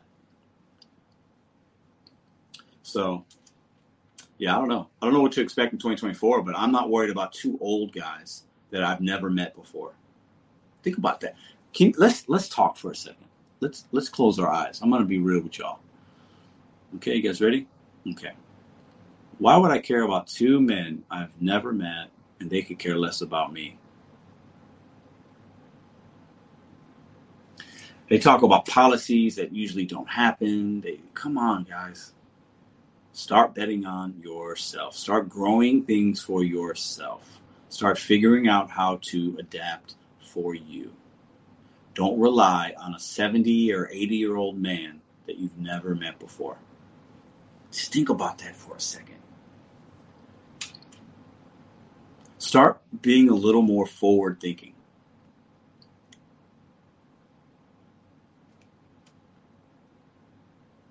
Mary, you got it. Nobody runs my life but me. Absolutely, man. A lot of people are expecting the government for this. You know what's funny? Some of us are bashing somebody coming over here and getting three thousand dollars a month, which is which is crazy. I don't agree. With, I, I, but there's there's nuances. There's all these other sides. So let's say there's eight million people and we give them nothing. You think crime's going to go up? Motherfucking right, crime's going to go up. So would you rather have high crime or would you rather have somebody work in Walmart with a with a bad account? I don't know. I'm asking you a question.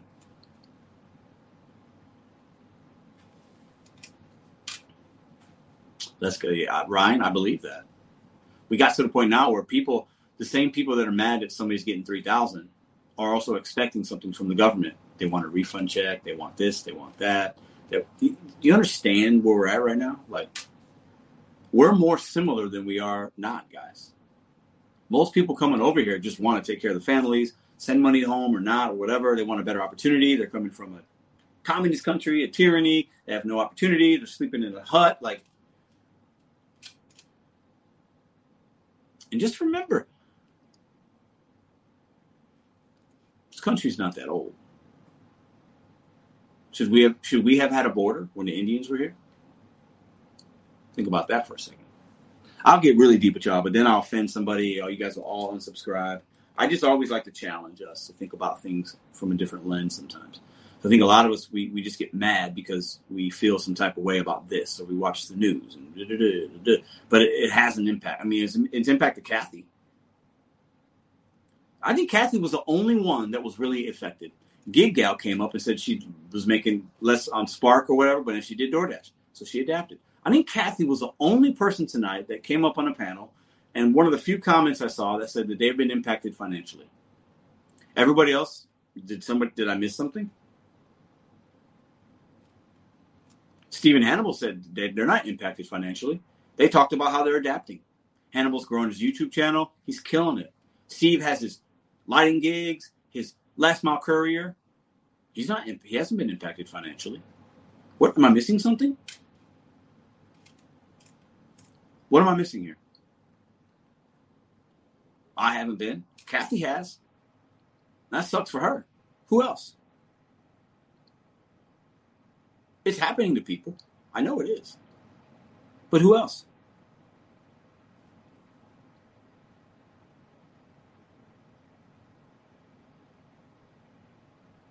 I'm going to read some comments. I'll sit here for a second. But so says overall saturation is killing me. Yeah, sure. Borders are important. LOL. I didn't say they weren't. Park Gig says not me. Okay, not affected. Let's see. Let's see what you guys got. Read some comments. Tell me I'm wrong. What am I missing? Seattle new laws is making Uber and DoorDash suck slow. Yeah, I don't believe in legislation. I want zero legislation in my gig apps.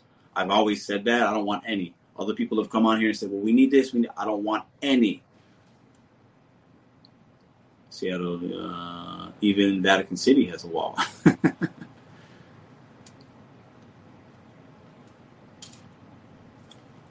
Yeah, we've seen what walls have done in other parts of the world. Though wall doesn't always work, guys. Open a book. I need y'all to read, man. Y'all, some of y'all need to read a lot more. Some people can adapt better than others. Giovanni, very good point. It's a psychological thing too. I think, right?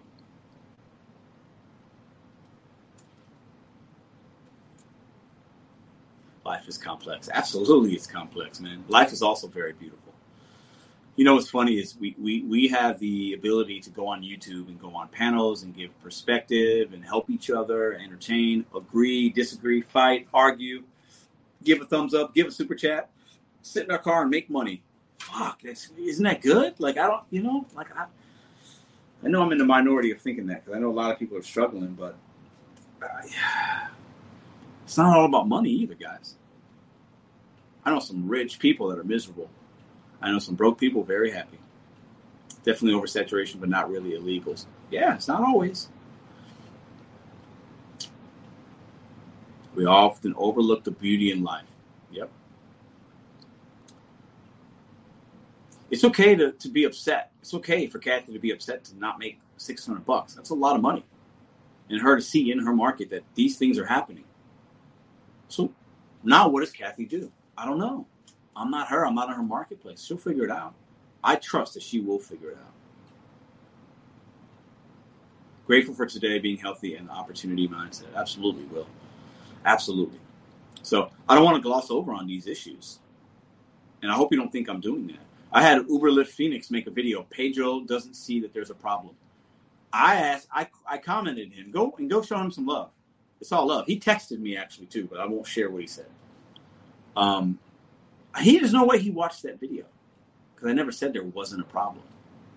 I'm just saying I don't look at shit as problems. I come up with solutions, and I don't see a problem in St. Louis.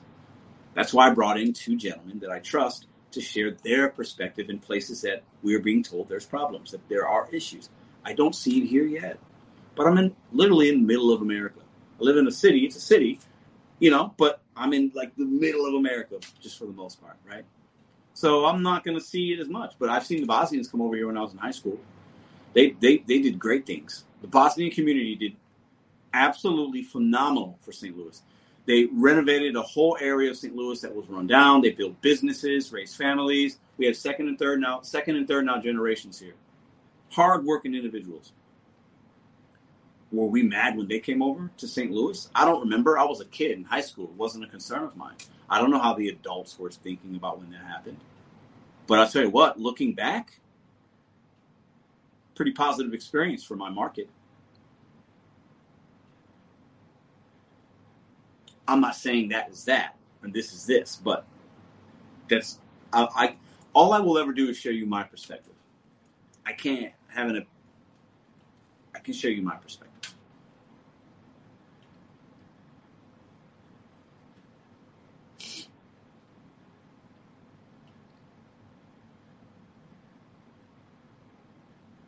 Elizabeth says, "Why did the U.S. enter World War II against Hitler? He was not respecting borders. Well, we can't talk about a man that was psychotic. I'm not gonna.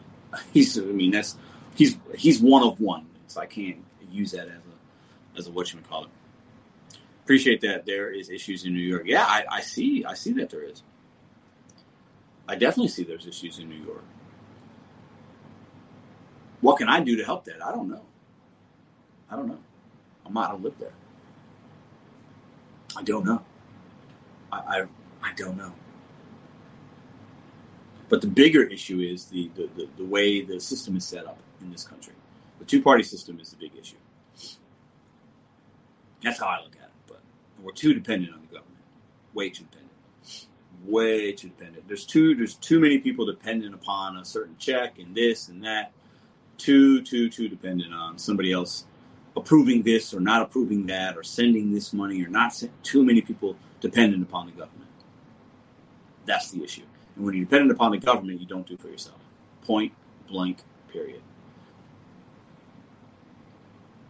And that's coming from somebody that stood in the line for government cheese as a kid.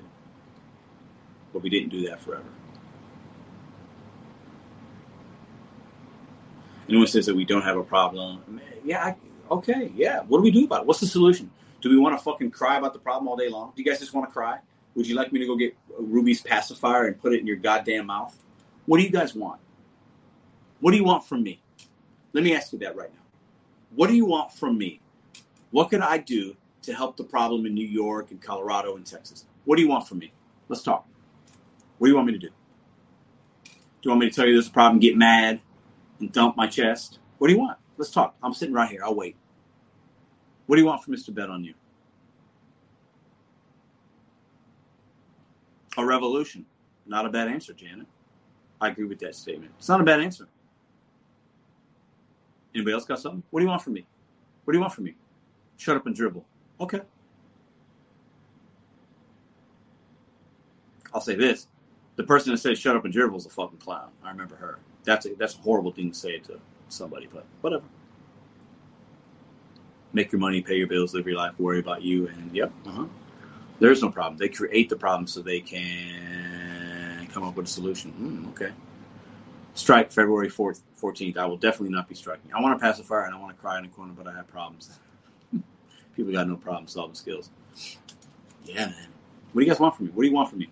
What kind of video do you want me to make? Do you want me to cry in my car? And say that this is the worst thing to ever happen. Uh, I'm worried. Uh, what do you, I don't I don't what do you want what do you want me to do? Stop doing the motivational hour, stop giving you guys information. Um, do you want me to strike? Do you want me to be uh, uh, uh an an activist for you? Do you guys want that? I'd probably be a pretty good one, but that's not my passion. So I'd be doing it under a falsehood. I'd be good because I'm if I put my mind to something, and I sli- I'd have a little bit of a gift of what I would call gab. Well spoken enough. I can command a room. I can walk in a room and command some rooms. I got energy, but that's not my thing. Just be you. Thank you, Lindy. I'll always be me. Thank you for that. Continue what you do. We need to stand up for what's right. What's right? What do we do? Are these people going to stop coming over here? No, they're not. What do we do? Somebody offer me a solution. Haven't heard one yet tonight. Except for, you know, we did have Steve and Hannibal and a lot of you guys that say well, we got to take, do what you can control, start other gigs. Those can be solutions. But people are coming. They're coming. There's nothing you can do.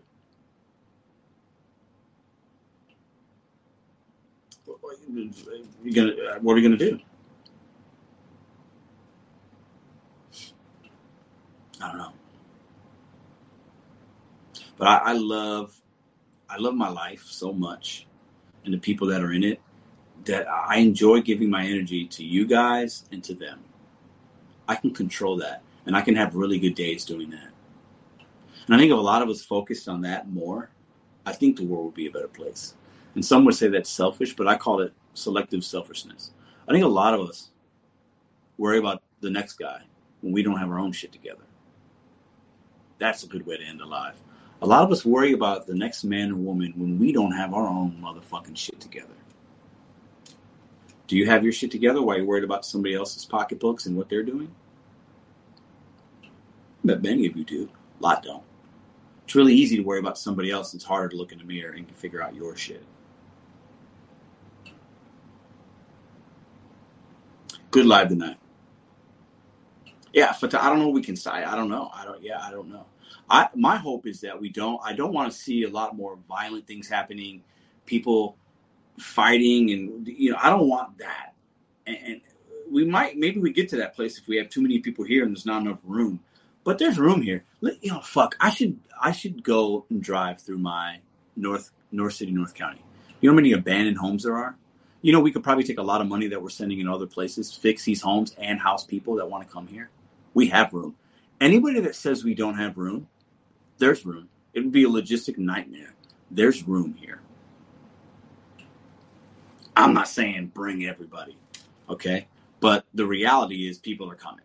So th- that's the reality. So let's not deal in emotion, let's deal in reality, right? There's room. Put them in a White House, not a bad idea. There's room there. They should they should take hundred people and put them in the White House. I agree with that. They they, they have the room, they have the staff, they got the money. They should take hundred people, boom, out of New York City, drop them in the White House. They should take another hundred, put them in another politician's home in Massachusetts. Take them in the governor's mansion in Missouri, drop some over there. That's a great idea. I am not against that idea at all. Keep the families together, put them all over the place. Got all these abandoned homes. I would say there's a thousand buildings in St. Louis. In each building, you could fit four to eight people. Do the math.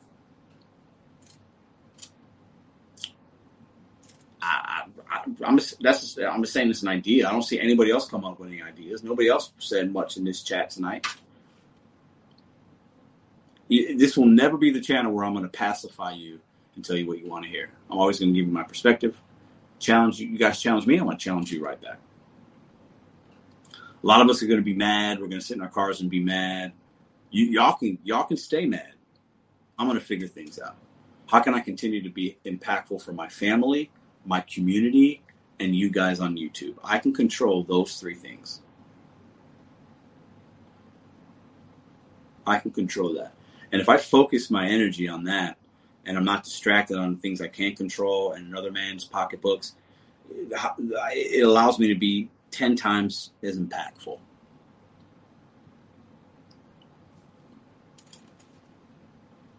There are humane ways to handle it. Absolutely, there is.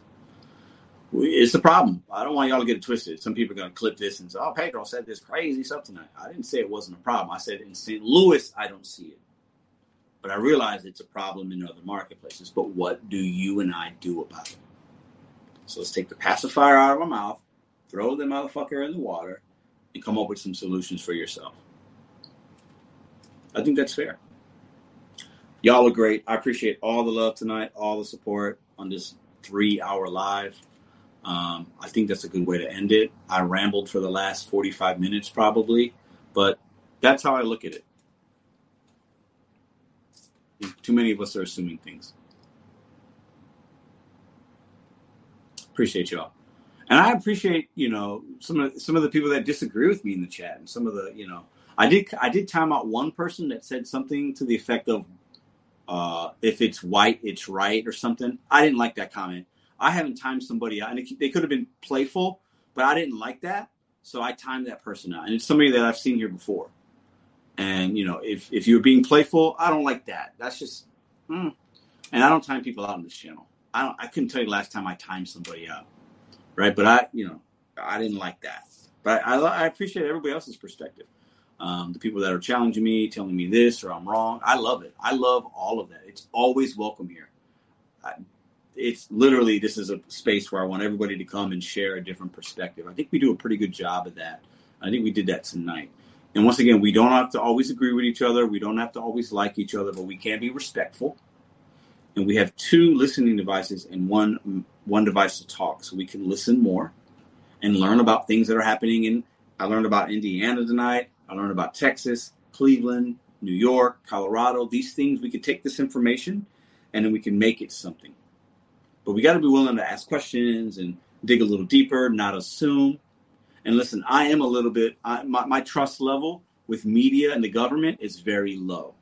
So when I say, uh, you know, I don't believe everything that I see on TV. Things could be clipped, you know, spun a certain way. Camera angles make things look a certain way. Like I am, I'm, I'm, I'm smart enough to understand that. So my trust level with media and government is very low, and that's my personal issue. Yours might be higher than mine. That's okay. But mine's low. And not for any reason that's really concrete. I haven't had something tragic happen in my life, right? But it's just, you see enough things and you find out this guy said something 10 years ago and you find out it wasn't true. And you see this, you know, you see these motherfucking politicians, these goddamn crooks spending millions of dollars on TV ads, campaigns, buses, all this shit. And you and I are sitting here struggling. Let that sink in for a minute. They say there's not money, get the fuck out of here. That's why I, I want less government. I'm anti Trump, I'm anti Biden. Both of them are crooks in my book. But that's a very hard stance. But that's that's how I look at it. Anyways, I've rambled way too much. We've stayed a little on topic, but went a little off topic. But that's okay because I always I think some of you guys like to rambling anyway. So hit that thumbs up on the way out. I appreciate you guys very, very much. Share this content if you thought it was impactful. What, let somebody share with the Facebook group if you've got it. Share it uh, on YouTube, whatever. You can clip this if you're a content creator. Let's get the conversation, me, Steve and Hannibal, out there and, and get you guys' perspective. I think we need, need more open dialogue. Excuse me, on YouTube. And uh, I had a good time tonight. Some of y'all got a little peek behind the Pedro's mind, right? I'm a little wild and crazy, but uh, it works for me. Uh, I'm a happy dude. I'm blessed. I have beautiful people in my life, and I work really hard to make sure that they're happy. I can focus on that. That's my legacy. I don't give a fuck about what's like the other people that I've never met. And they pretend pretend to care about me and they want my vote, and they, they've never met me. They you know they would tell me what they wanted me to hear if I shook their hand. yeah, I'm good with all those guys. I'm, I'm, I don't need them. Y'all have a great night.